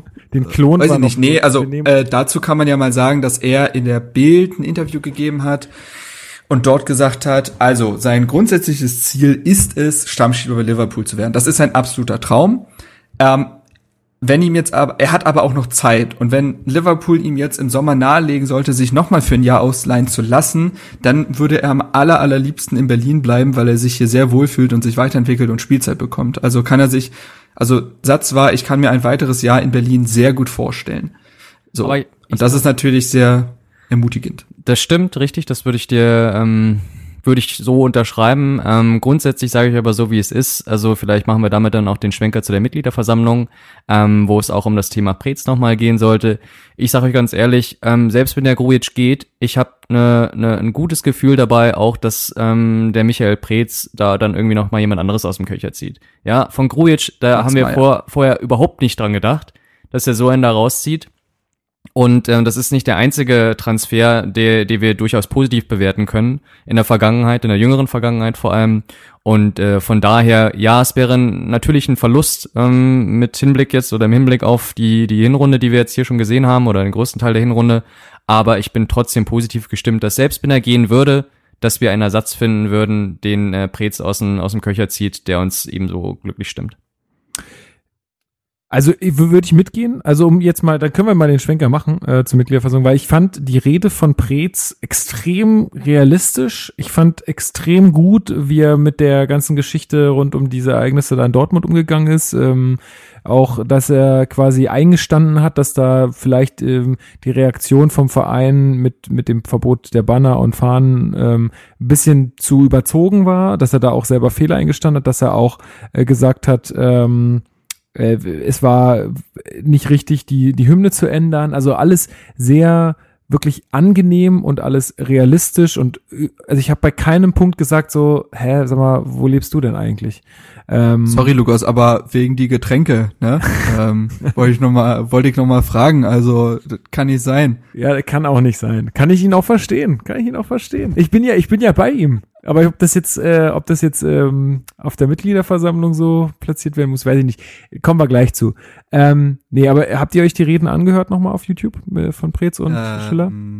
Ja, habe ich, habe ich. Ja. Ähm, aber würdest du da mitgehen, dass also, dass er, dass das irgendwie, also da, ich finde, wir haben da auch natürlich greift er auch manchmal bei, bei Sachen ins Klo oder auch wenn, wenn er manchmal auf der Pressekonferenz sitzt und du denkst so, was ist das für ein arroganter Typ, äh, teilweise. Ähm, trotzdem haben wir da einfach einen Manager, wo wir echt froh sein können drum in dieser Liga. Also es ist, wie Christi schon sagt, einfach, ein, der hat einfach ein gewisses Talent dafür, solche Leute dann irgendwo herzuholen, wo dann die ganze Liga sagt, wer war das denn? Oder wer ist das denn? Ähm, insofern Sorry, können, wir, können wir uns da echt äh, glücklich schätzen. Ich wünsche mir einfach viel mehr Brasilianer. Also ähm, Derosun ist ja schön, aber ähm, du willst jetzt da nicht ordentlich. Ja, also wurde doch klar auf der Mitgliederversammlung angesprochen, ähm, dass man da zu wenig Scouts hat. oh Mann, ey, das, das ist, oh Mann, das Okay, so wenn du jetzt unbedingt Gut, wir kommen, wir kommen gleich zu, nein, nein, nein, nein, warte, warte, ein Satz zu Prez. Äh, ich gehe da überall mit. Um, fand deswegen auch die Vertragsverlängerung vollkommen richtig, weil was wäre das für ein Zeichen vom Verein bei der ersten, ersten Krise seit langem, nicht der ersten Krise, ich will nicht missverstanden werden, aber der ersten Krise seit langem. Äh, so würde ich das jetzt betiteln mit auch der mit der Beziehung zwischen Geschäftsführung und Fans, ähm, dann halt nicht zu verlängern. Also, ne, das wäre ja großer Quatsch. Dementsprechend alles cool. Wer, ähm, wer soll's, auch so wer soll's machen? Das ist genauso wie Trainer bei Bayern München. Wer soll denn Manager bei Hertha ah. werden? Ganz ehrlich. Also. Ja, Olika. der ist doch, der ist jetzt, der ist doch jetzt hier, äh, in, der ist doch in charge of äh, President hier bei Bayern, oder? Ist der nicht irgendwie da, soll der nicht da irgendeinen Posten übernehmen? Ach, diese ähm, Vereine. Aber egal, ja. Ja. Ja, soll er irgendwie ein Aufsichtsrat oder so. Ja, nee, nee, klar, wer hätte das machen sollen? Arne Friedrich bestimmt, weiß ich nicht. Ja. Äh, der ist doch so gut mit Kräuter und so. Ähm, nö, nö, also dementsprechend war das war alles gut. Ähm, aber wir können jetzt auch gerne zu also ich glaube, wir können jetzt nicht mehr viel zu der zu den Redebeiträgen der beiden Geschäftsführer da groß erzählen, ne? Also, nee, also an, selber angucken, sich ein Bild machen und wenn man da irgendwas nicht ganz verstanden hat, es gab auch viele Artikel, die sich auch mit dieser ganzen finanziellen Situation auseinandersetzen. Ja, also. ja, ich fand vor allem bei der Rede von Schiller war jetzt auch nicht viel Neues dabei, was man nicht eh schon der Presse entnehmen konnte davor. Nee, aber zu Brez einfach nur noch mal ein Wort. Ich weiß nicht, ob ihr das so mitbekommt, aber so unsere Meinung, also ist ja schon eher positiv, muss man schon sagen. Aber das ist ja, also jetzt zum Beispiel, wenn man auch mal in die anderen Hertha-Podcasts irgendwie mal reingehört hat, ähm, da wurde sich ja auch mal dazu geäußert. Oder auch mal, wenn man jetzt einen Blick in die Foren irgendwie wirft, da ist ja dann auch schon viel Negatives ähm, in, in Hinrichtung, nicht in Hinrichtung, sondern im Blick auf, auf Prez. Und ähm, ich bin tatsächlich da ein bisschen irritiert. Ich kann das überhaupt nicht unterschreiben. Also ich kann verstehen, dass ähm, er auch Fehler gemacht hat, das ist klar aber ähm, ihn dann für Fehler dann wirklich dann da rauszuschmeißen oder rausschmeißen zu wollen und zu sagen, Prez, äh, mein Gott, was ist das für ein Hampelmann, was wollt ihr noch mit dem, macht für mich überhaupt keinen Sinn. Und ähm, ja, was soll ich sagen? Also da würde ich schon ganz gerne auch mal irgendwie da für Prez da einen raushauen und sagen, also ganz ehrlich, Leute, einen besseren äh, Manager in dieser Hinsicht in den letzten Jahren. Das ist wirklich ein Glück, dass wir den haben. Ja, ist so, ist wirklich Das so. sagt ja auch jeder, der von außen auf diesen Verein guckt. Immer wenn ich mit Fans von anderen Vereinen rede, loben sie, was für eine Beständigkeit und Konstanz wir mit Paul Dardai und Michael Preetz haben. Das suchen Vereine sowas von elendig in dieser Liga. Also äh, da kommt ja eigentlich nichts dran. Auf der Trainer, auf dem Trainerstuhl natürlich Christian Streich, aber sonst wird's halt relativ eng. Michael Zorg ist relativ lange dabei, ein Völler ist lange dabei, aber ja, da, viel mehr ist da dann nicht und genau, und ich denke, rein sportlich ist Preetz über allen Zweifel erhaben. Es gab in seiner Anfangszeit sehr viele Fehler, besonders auf der Trainerbank ähm, wurden schwierige Entscheidungen getroffen, aber damals wurde er auch wirklich ins kalte Wasser geworfen.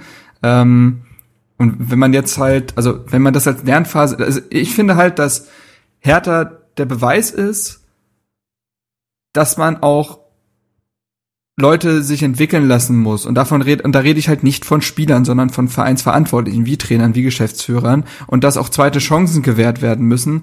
Ähm, denn bei anderen Vereinen wäre vielleicht auch Paul Dardai in der ersten Ergebniskrise gegangen, weil man nicht mehr die gewünschte Entwicklung genommen hätte. Aber für mich fühlt sich das ein bisschen so an, wie als wenn Hertha so in dem berühmten, in der berühmten Fabel äh, die Schildkröte ist und ein paar Vereine wie Stuttgart und Hamburg die Hasen sein wollen, aber wir kommen halt mit unserer beständigen, langsamen Arbeit deutlich sicherer ins Ziel. Ja, und vor allen dann Dingen, dauert ich finde- alles ein bisschen länger, aber es ist halt ein klarer Weg zu erkennen. Ich finde- und das muss man halt wirklich herausstellen. Ich finde halt, dass, dass, dass wir halt aus dieser, aus dieser Phase, wo wir da die, wie viele Trainer in, in einem Jahr hatten, keine Ahnung, drei, vier, ähm, dass wir daraus echt gelernt haben, beziehungsweise Prez auch gelernt hat und das halt genau deswegen, weil ich meine, es ist ja, das ist ja kein Spaß, wenn ich sage, wer soll's denn machen?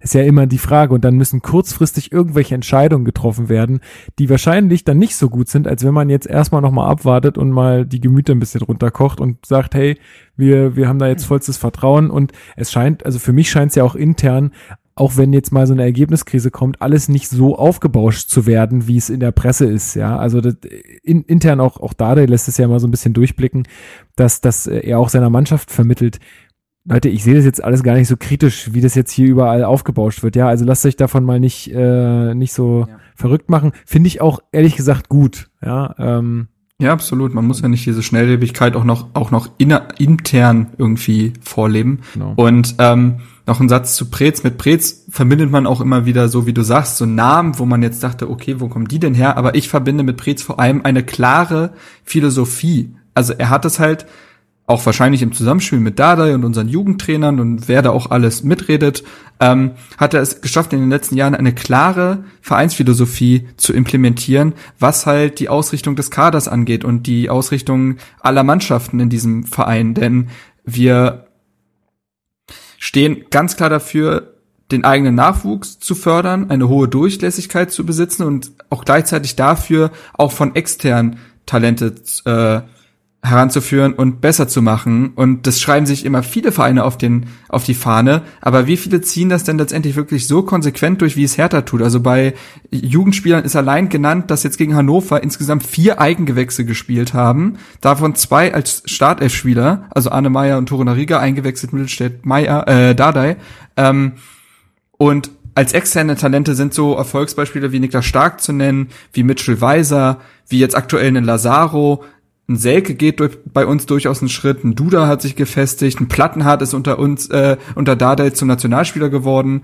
Ähm, und das ist etwas, was man nicht oft genug loben kann, dass man weiß, wofür Hertha steht. Und das und dieser Dilrosun kam ja auch deswegen. Dilrosun hat ja in dem Interview, ich glaube, im ersten Interview nach dem Wechsel gesagt, mir wurde aufgezeigt oder ich habe selber gesehen, was für einen Weg hier Talente gehen können und deswegen habe ich mich für Hertha entschieden und er hatte ja Angebote von Lissabon, von Dortmund ähm, und da muss ich sagen, das finde ich überragend und wenn dann jetzt auch noch guter Fußball dazu kommt, wie er es aktuell tut, mit Schwankungen, aber er wird besser, wüsste ich nicht, was man jetzt als Hertha-Fan groß mehr will. Also Nö, Punkt. Also finde ich, hast du gut zusammengefasst. äh, Kann ich absolut äh, unterschreiben und ist auch, glaube ich, glaube ich, ein ganz guter Abriss, was man ihm auch alles äh, irgendwie dann ans Revers heften kann.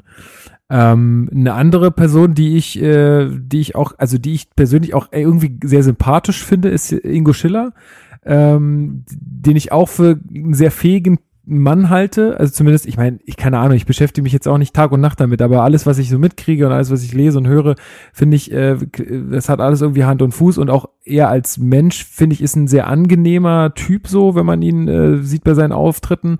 Ähm, er hat, ich, ich weiß noch, der war äh, vor äh, bevor Hertha wirklich in diese sichereren Fahrwasser gekommen ist, bevor das mit KKR alles war und so, also wo Hertha noch ziemlich in den Miesen war, der hatte der also der ist ja jetzt immer noch kein drahtiger Typ, aber der hatte extremes Übergewicht und man hat ihm richtig angesehen. Er sieht gesünder aus, er, ne? Wie Stimmt. viel gesünder der ist, seitdem es Hertha auch wieder besser geht. Ähm, und ähm, ja, er hat halt auch eine Rede gehalten, hatte wie immer die Zahlen präsentiert, ähm, was ja bei den bei den Mitgliederversammlungen immer ein bisschen auf Desinteresse stößt, was man jetzt auch nicht unbedingt, äh, ja, kann man schon verstehen, aber da gab es jetzt nicht so viel Neues, hatte ich ja schon gesagt. Aber er hat dann auch äh, die Fragen der Mitglieder beantwortet eigentlich. Eine Sache gab's aber, die war neu. Also nicht neu, aber sie war offiziell, dass halt Hertha die Anteile von KKR zurückgeholt ja. hat. Das war vorher ja relativ, also war ein offenes Geheimnis, haben alle geschrieben, aber er hat's halt offiziell verkündet. Ja, genau. Ja, aber wie gesagt, es war, nichts, war nichts Neues für mich.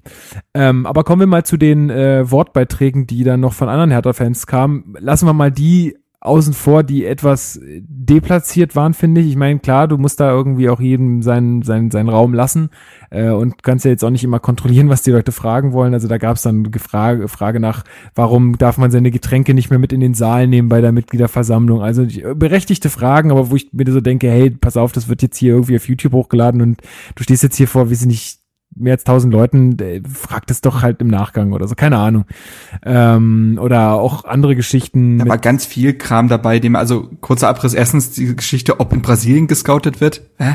Zweitens, irgendein, irgendein Mitgliedertreffen, von dem keiner was wusste, wo angeblich Keuter hätte erscheinen müssen und weil er nicht gekommen ist, äh, soll er jetzt 25 Runden auf irgendeinem Karree drehen.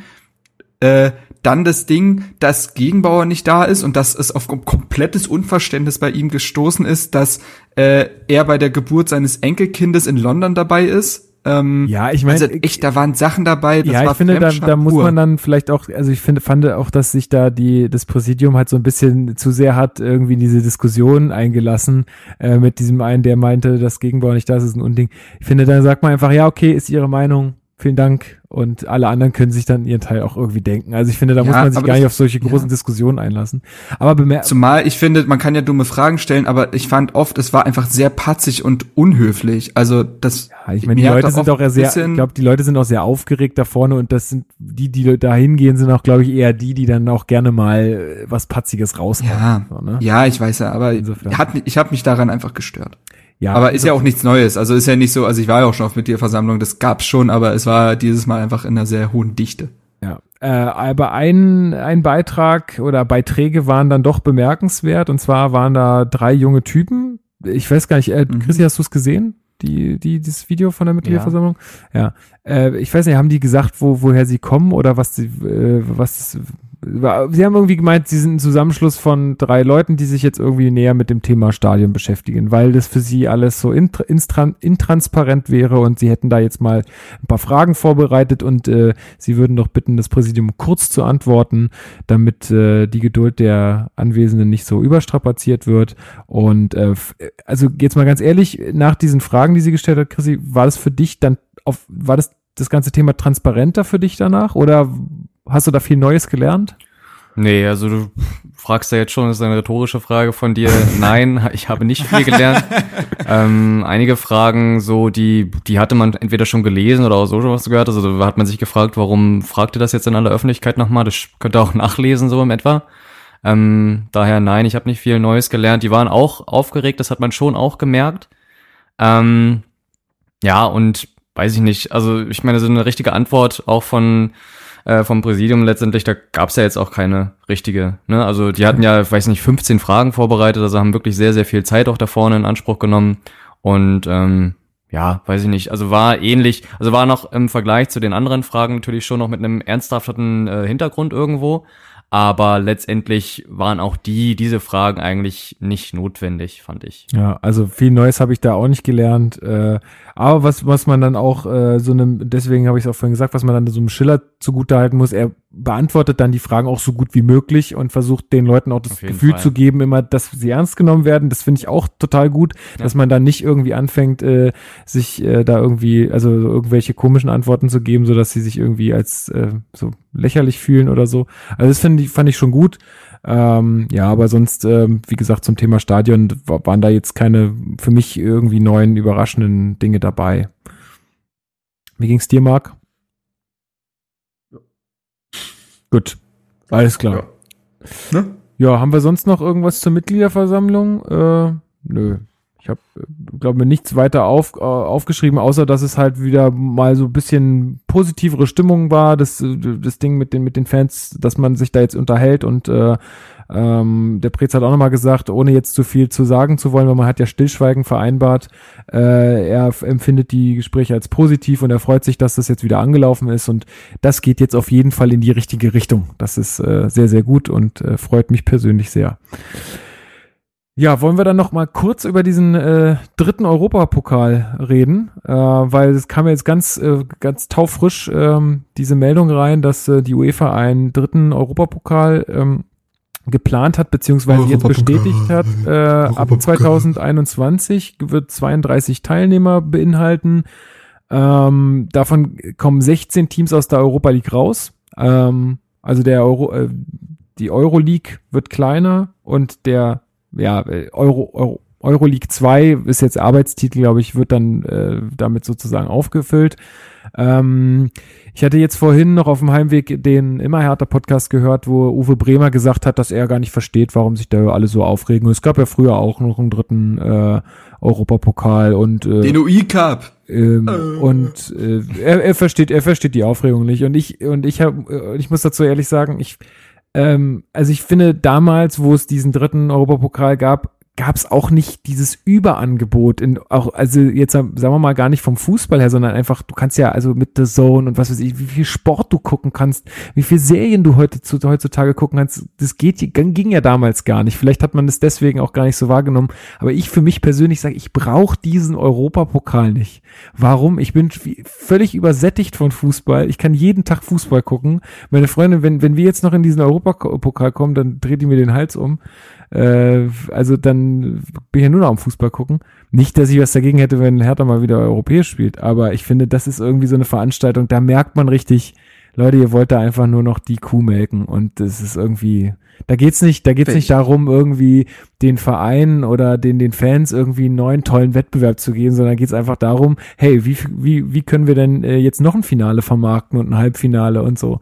Ähm, wo können wir noch einen Welche neuen infame Unterstellung, Lukas. Ja, nein, weil den das, geht's schon um sorry, die Sache. aber das das hat hm. äh, Uwe Bremer meinte, er er versteht es nicht, äh, dass dass dieses Argument immer wieder kommt, aber es ist einfach ein glasklares Argument, weil ich kann ich ich brauche das nicht. Also für mich ist das Nein, natürlich geht es nicht, also natürlich geht es dem der UEFA nicht darum, äh, dem FC Augsburg und dem FC Empoli ein Halbfinale zu ermöglichen. Äh, das ist klar.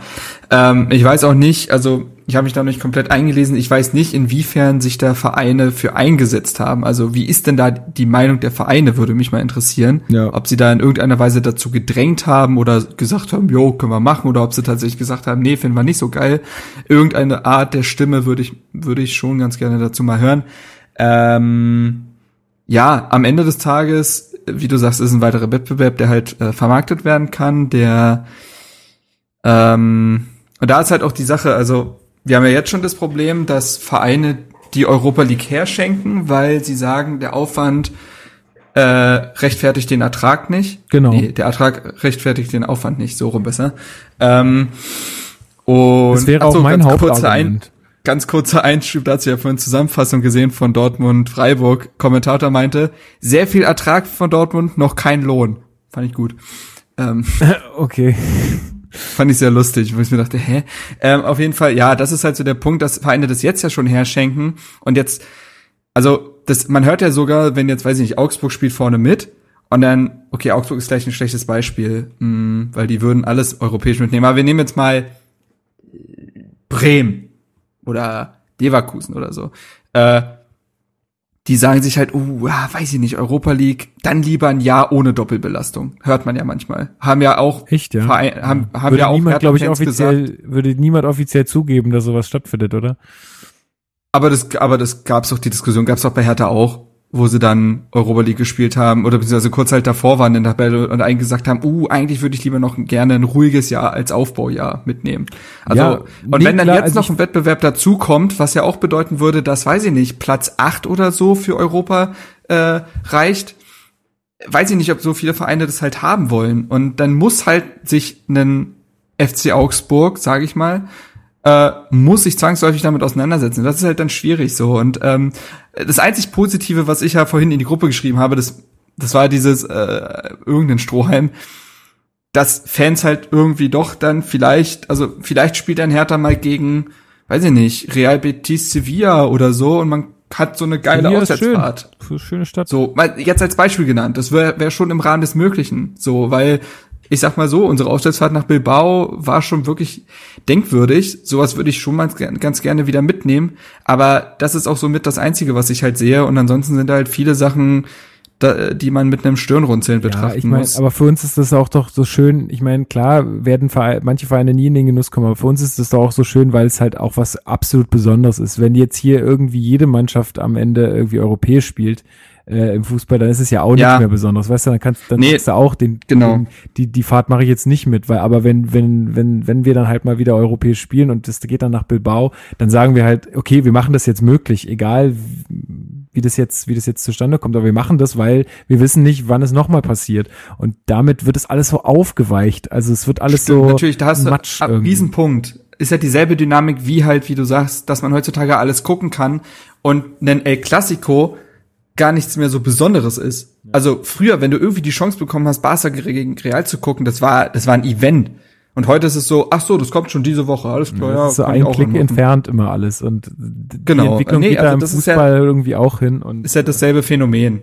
Genau. Also, ja. Nee, also äh, ich, ich, ich sehe es kritisch, ich brauch's nicht ähm, und ich möchte auch nicht, dass, dass, dass Hertha da irgendwie bei einem Wettbewerb mitspielen, äh, mitspielt, die, der ihnen finanziell einfach nichts bringt, den sie sportlich auch dann irgendwie vom Kader her am Ende irgendwie nicht stemmen können und dann in der Bundesliga irgendwie Punkte liegen lassen. Deswegen, also deswegen, ich brauch's nicht und lieber fahre ich dann wirklich zur echten Europa League und sie, das Problem ist ja auch, das wird immer die Europa League 2 bleiben halt. Es wird immer so ein bisschen der kleine, und das ist ja jetzt schon mit Champions League und Europa League so, es wird immer dieser kleine Bruder bleiben, der nicht beachtet wird, so, äh, und der auch so ein bisschen hängen geblieben ja, ist. eben, genau. Ähm, ja, ne, also außerdem, Hertha muss sich ja auf den Meisterschaftskampf, äh, Meisterschaftskampf kon äh, äh, ja, da, da fokussieren. fehlen einfach an die Worte, weil- ne, bei solchen Sätzen. Ja, nee, die müssen sich auf den Meisterschaftskampf fokussieren, wenn ja die Super League kommt und Bayern raus ist. Äh, da kannst du ja nicht gleichzeitig europäisch spielen. Das wird schwierig. Korrekt. Musst du alles unter einen Hut bekommen. Gut, machen wir hier einen Schlussstrich drunter für die heutige Folge, oder? Chrissy ist schon müde, der schläft fast ein. Nö, das stimmt nicht. Oh, aber er ist auch ein bisschen älter schon. Das ist ja, wir, du, wir, normalerweise liegen wir schon längst im Bett, Marc. was nach Wir, blei- wir bleiben immer Ui. so lange auf. Da schlafen wir schon zwei Stunden mal. Genau. Nee, Sonntag nehmt er noch einen Tatort mit und das war's dann. Ja, auch. stimmt. genau. Nee, was mich noch interessieren würde, ihr hattet Ja. beim letzten Mal doch ähm, euch gewünscht, eigentlich so eine zusätzliche Kategorie einzuführen. Wolltet ihr das durchführen oder? Äh, Ja, da sind wir immer sehr wahnsinnig konsequent. absolut. absolut. Oder wollt ihr diese Folge Aber einfach ja. nochmal nutzen, um irgendwie Feedback auch noch, äh, weiß nicht, von anderen Herrschaften irgendwie mal einzuholen und zu fragen, wie könnte man so eine Kategorie eigentlich nennen oder wie, was habt ihr euch dabei gedacht? Hast du Vorschläge? Nee, Schön, dass du fragst, Luca. nee, tatsächlich so nicht. Also ich meine, ihr hattet ja schon Vorschläge Ja, ich, gemacht. we- ich weiß gar nicht, ich tatsächlich weiß ich nicht mehr, was der letzte Vorschlag von Marc war. Hallo, Marc, bist du noch da? Nö. Nehme ich jetzt persönlich. Beenden die Folge hier auch in dieser Stelle, bitte. Nee, sag mal jetzt. Was jetzt? Na, was? Also, Die grundsätzliche Idee oder den oder Namen? nein, die grundsätzliche Idee. Ja, das war doch die Geschichte, dass ich mir überlegt habe, dass im Sport und äh, Ah, besonders halt ja, Fußball richtig. auch neben Hertha so viel passiert, dass man sich da eigentlich irgendeine Geschichte oder ein Zitat Ja, oder sonst da, was da, da hätte ich kann. Ja, was. Ja, ich würde, man könnte jetzt auch über die, zum Beispiel wäre da halt die Haupt, Jahreshauptversammlung von Bayern, wäre da ein Riesenpunkt. Oh ja, der. Typ. Dass, dass man zum Beispiel Ja. darüber, über den tadellosen Ja. Ruf. Also man muss kurz sagen, für alle, die es jetzt vielleicht nicht mitbekommen haben sollten, ich weiß gar nicht mehr, wie der Typ hieß, aber da war auf jeden Fall einer, der ans Rednerpult gegangen ist. Normalerweise stellt man dann wo Fragen ans Präsidium, da gehen die Leute wirklich noch ans Pult und sind nicht so im Publikum, sondern und der hat aber mehr oder weniger eine Rede gehalten und hat halt auch mal dem Hönes gesagt, so, also es war halt so eine Rede gegen dieses, ähm, also dass viele Fans sich halt auch so fühlen, als ob, ähm, also als ob die da oben irgendwie alles regieren und äh, sie halt auch gar keine Einflussmöglichkeiten auch als Mitglieder äh, haben und äh, dass, dass sie, dass auch viele, Nicht ich meine, das das. kriegt man ja auch mit, dass viele Bayern-Fans auch unzufrieden sind mit dem, wie Rummenigge und Hönes da aktuell handeln, was ich auch absolut verstehen kann. Ähm, geht ja vor allem, es ging auch ein Riesenpunkt, weil diese ganze äh, Doppelmoral mit äh, Qatar Airways. Also, dass sie, dass die Bayern-Verantwortlichen keine Sch Oh. Gelegenheit auslassen, Vereine wie PSG zu kritisieren, aber dann einen Deal mit dem Flughafen von Katar haben, der nun nicht auch gerade, also da Es ist nicht nur der Flughafen, es ist äh, die ganze Airline. Ähm, ja, genau, aber es ist ja, glaube ich, hauptsächlich wird immer von dem Flughafen, ist ja auch egal, äh, Menschenrechte werden da halt auch nicht groß geschrieben und das ist dann halt schon wirklich, ähm, ja, es ist schwierig, es ist schwierig, aber es passt Ja, halt auch wirklich, also ich habe keine Sklaven gesehen in Katar. genau ich hab- und ich hab äh, nicht gesehen. ich glaube Peter Ahrens, Peter Ahrens vom Spiegel Online hat in seiner Videokolumne gesagt, ähm, Vergleiche zwischen Uli Hoeneß und Donald Trump sind mittlerweile erlaubt.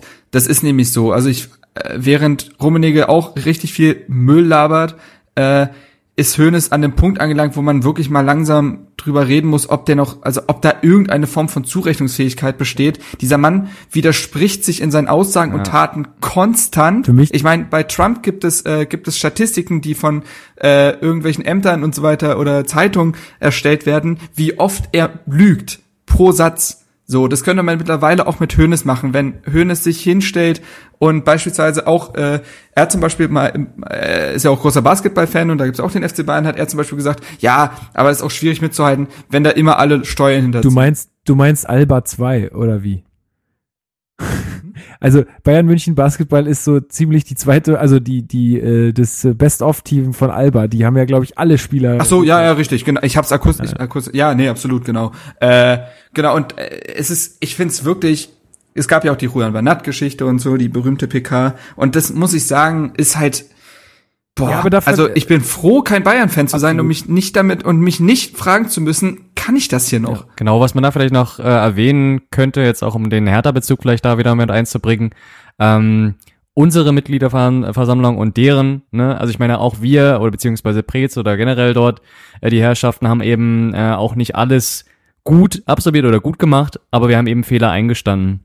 Und was ich wirklich erschreckend fand, war nach diesem, nach dieser Mitgliederversammlung da bei, bei Hönes oder beim FC Bayern, wo ja wirklich viele Dinge dann auch von diesem Redner dann nochmal ähm, zutage gekommen sind, wie Hönes am Ende darauf reagiert hat. Hat er erstmal gar nichts gesagt und dann, ich sag nicht, ich weiß nicht, hat er eine, eine Nacht drüber geschlafen und einen Tag später irgendwie dazu sich dann eben nochmal geäußert und hat wirklich weiß ich nicht, der hat sich dann irgendwie persönlich angegriffen gefühlt und hat aber eben nichts gesagt, also ist überhaupt nicht darauf eingegangen und hat gesagt, ja, nee, weiß ich nicht. Alles- also, alles Lüge alles genau, und die Darstellung, genau, genau. das ist, also das ist, finde ich war so nur, war nur eine traurig. Schmu also war eine Schmutzrede, um mich äh, um, um mein um ein äh, tadelloses Ansehen als Präsident dieses Vereins Genau. zu beschmutzen und ähm, also kein Eingeständnis, gar und, nichts. Und er ist ja, ist ja, kann man ja von Glück reden, dass er so besonnen reagiert Ja, hat, weil wenn er so reagiert hätte wie früher, na dann gute Nacht. Genau, und das finde ich einfach ganz, ganz traurig aktuell in der Situation beim FC Bayern.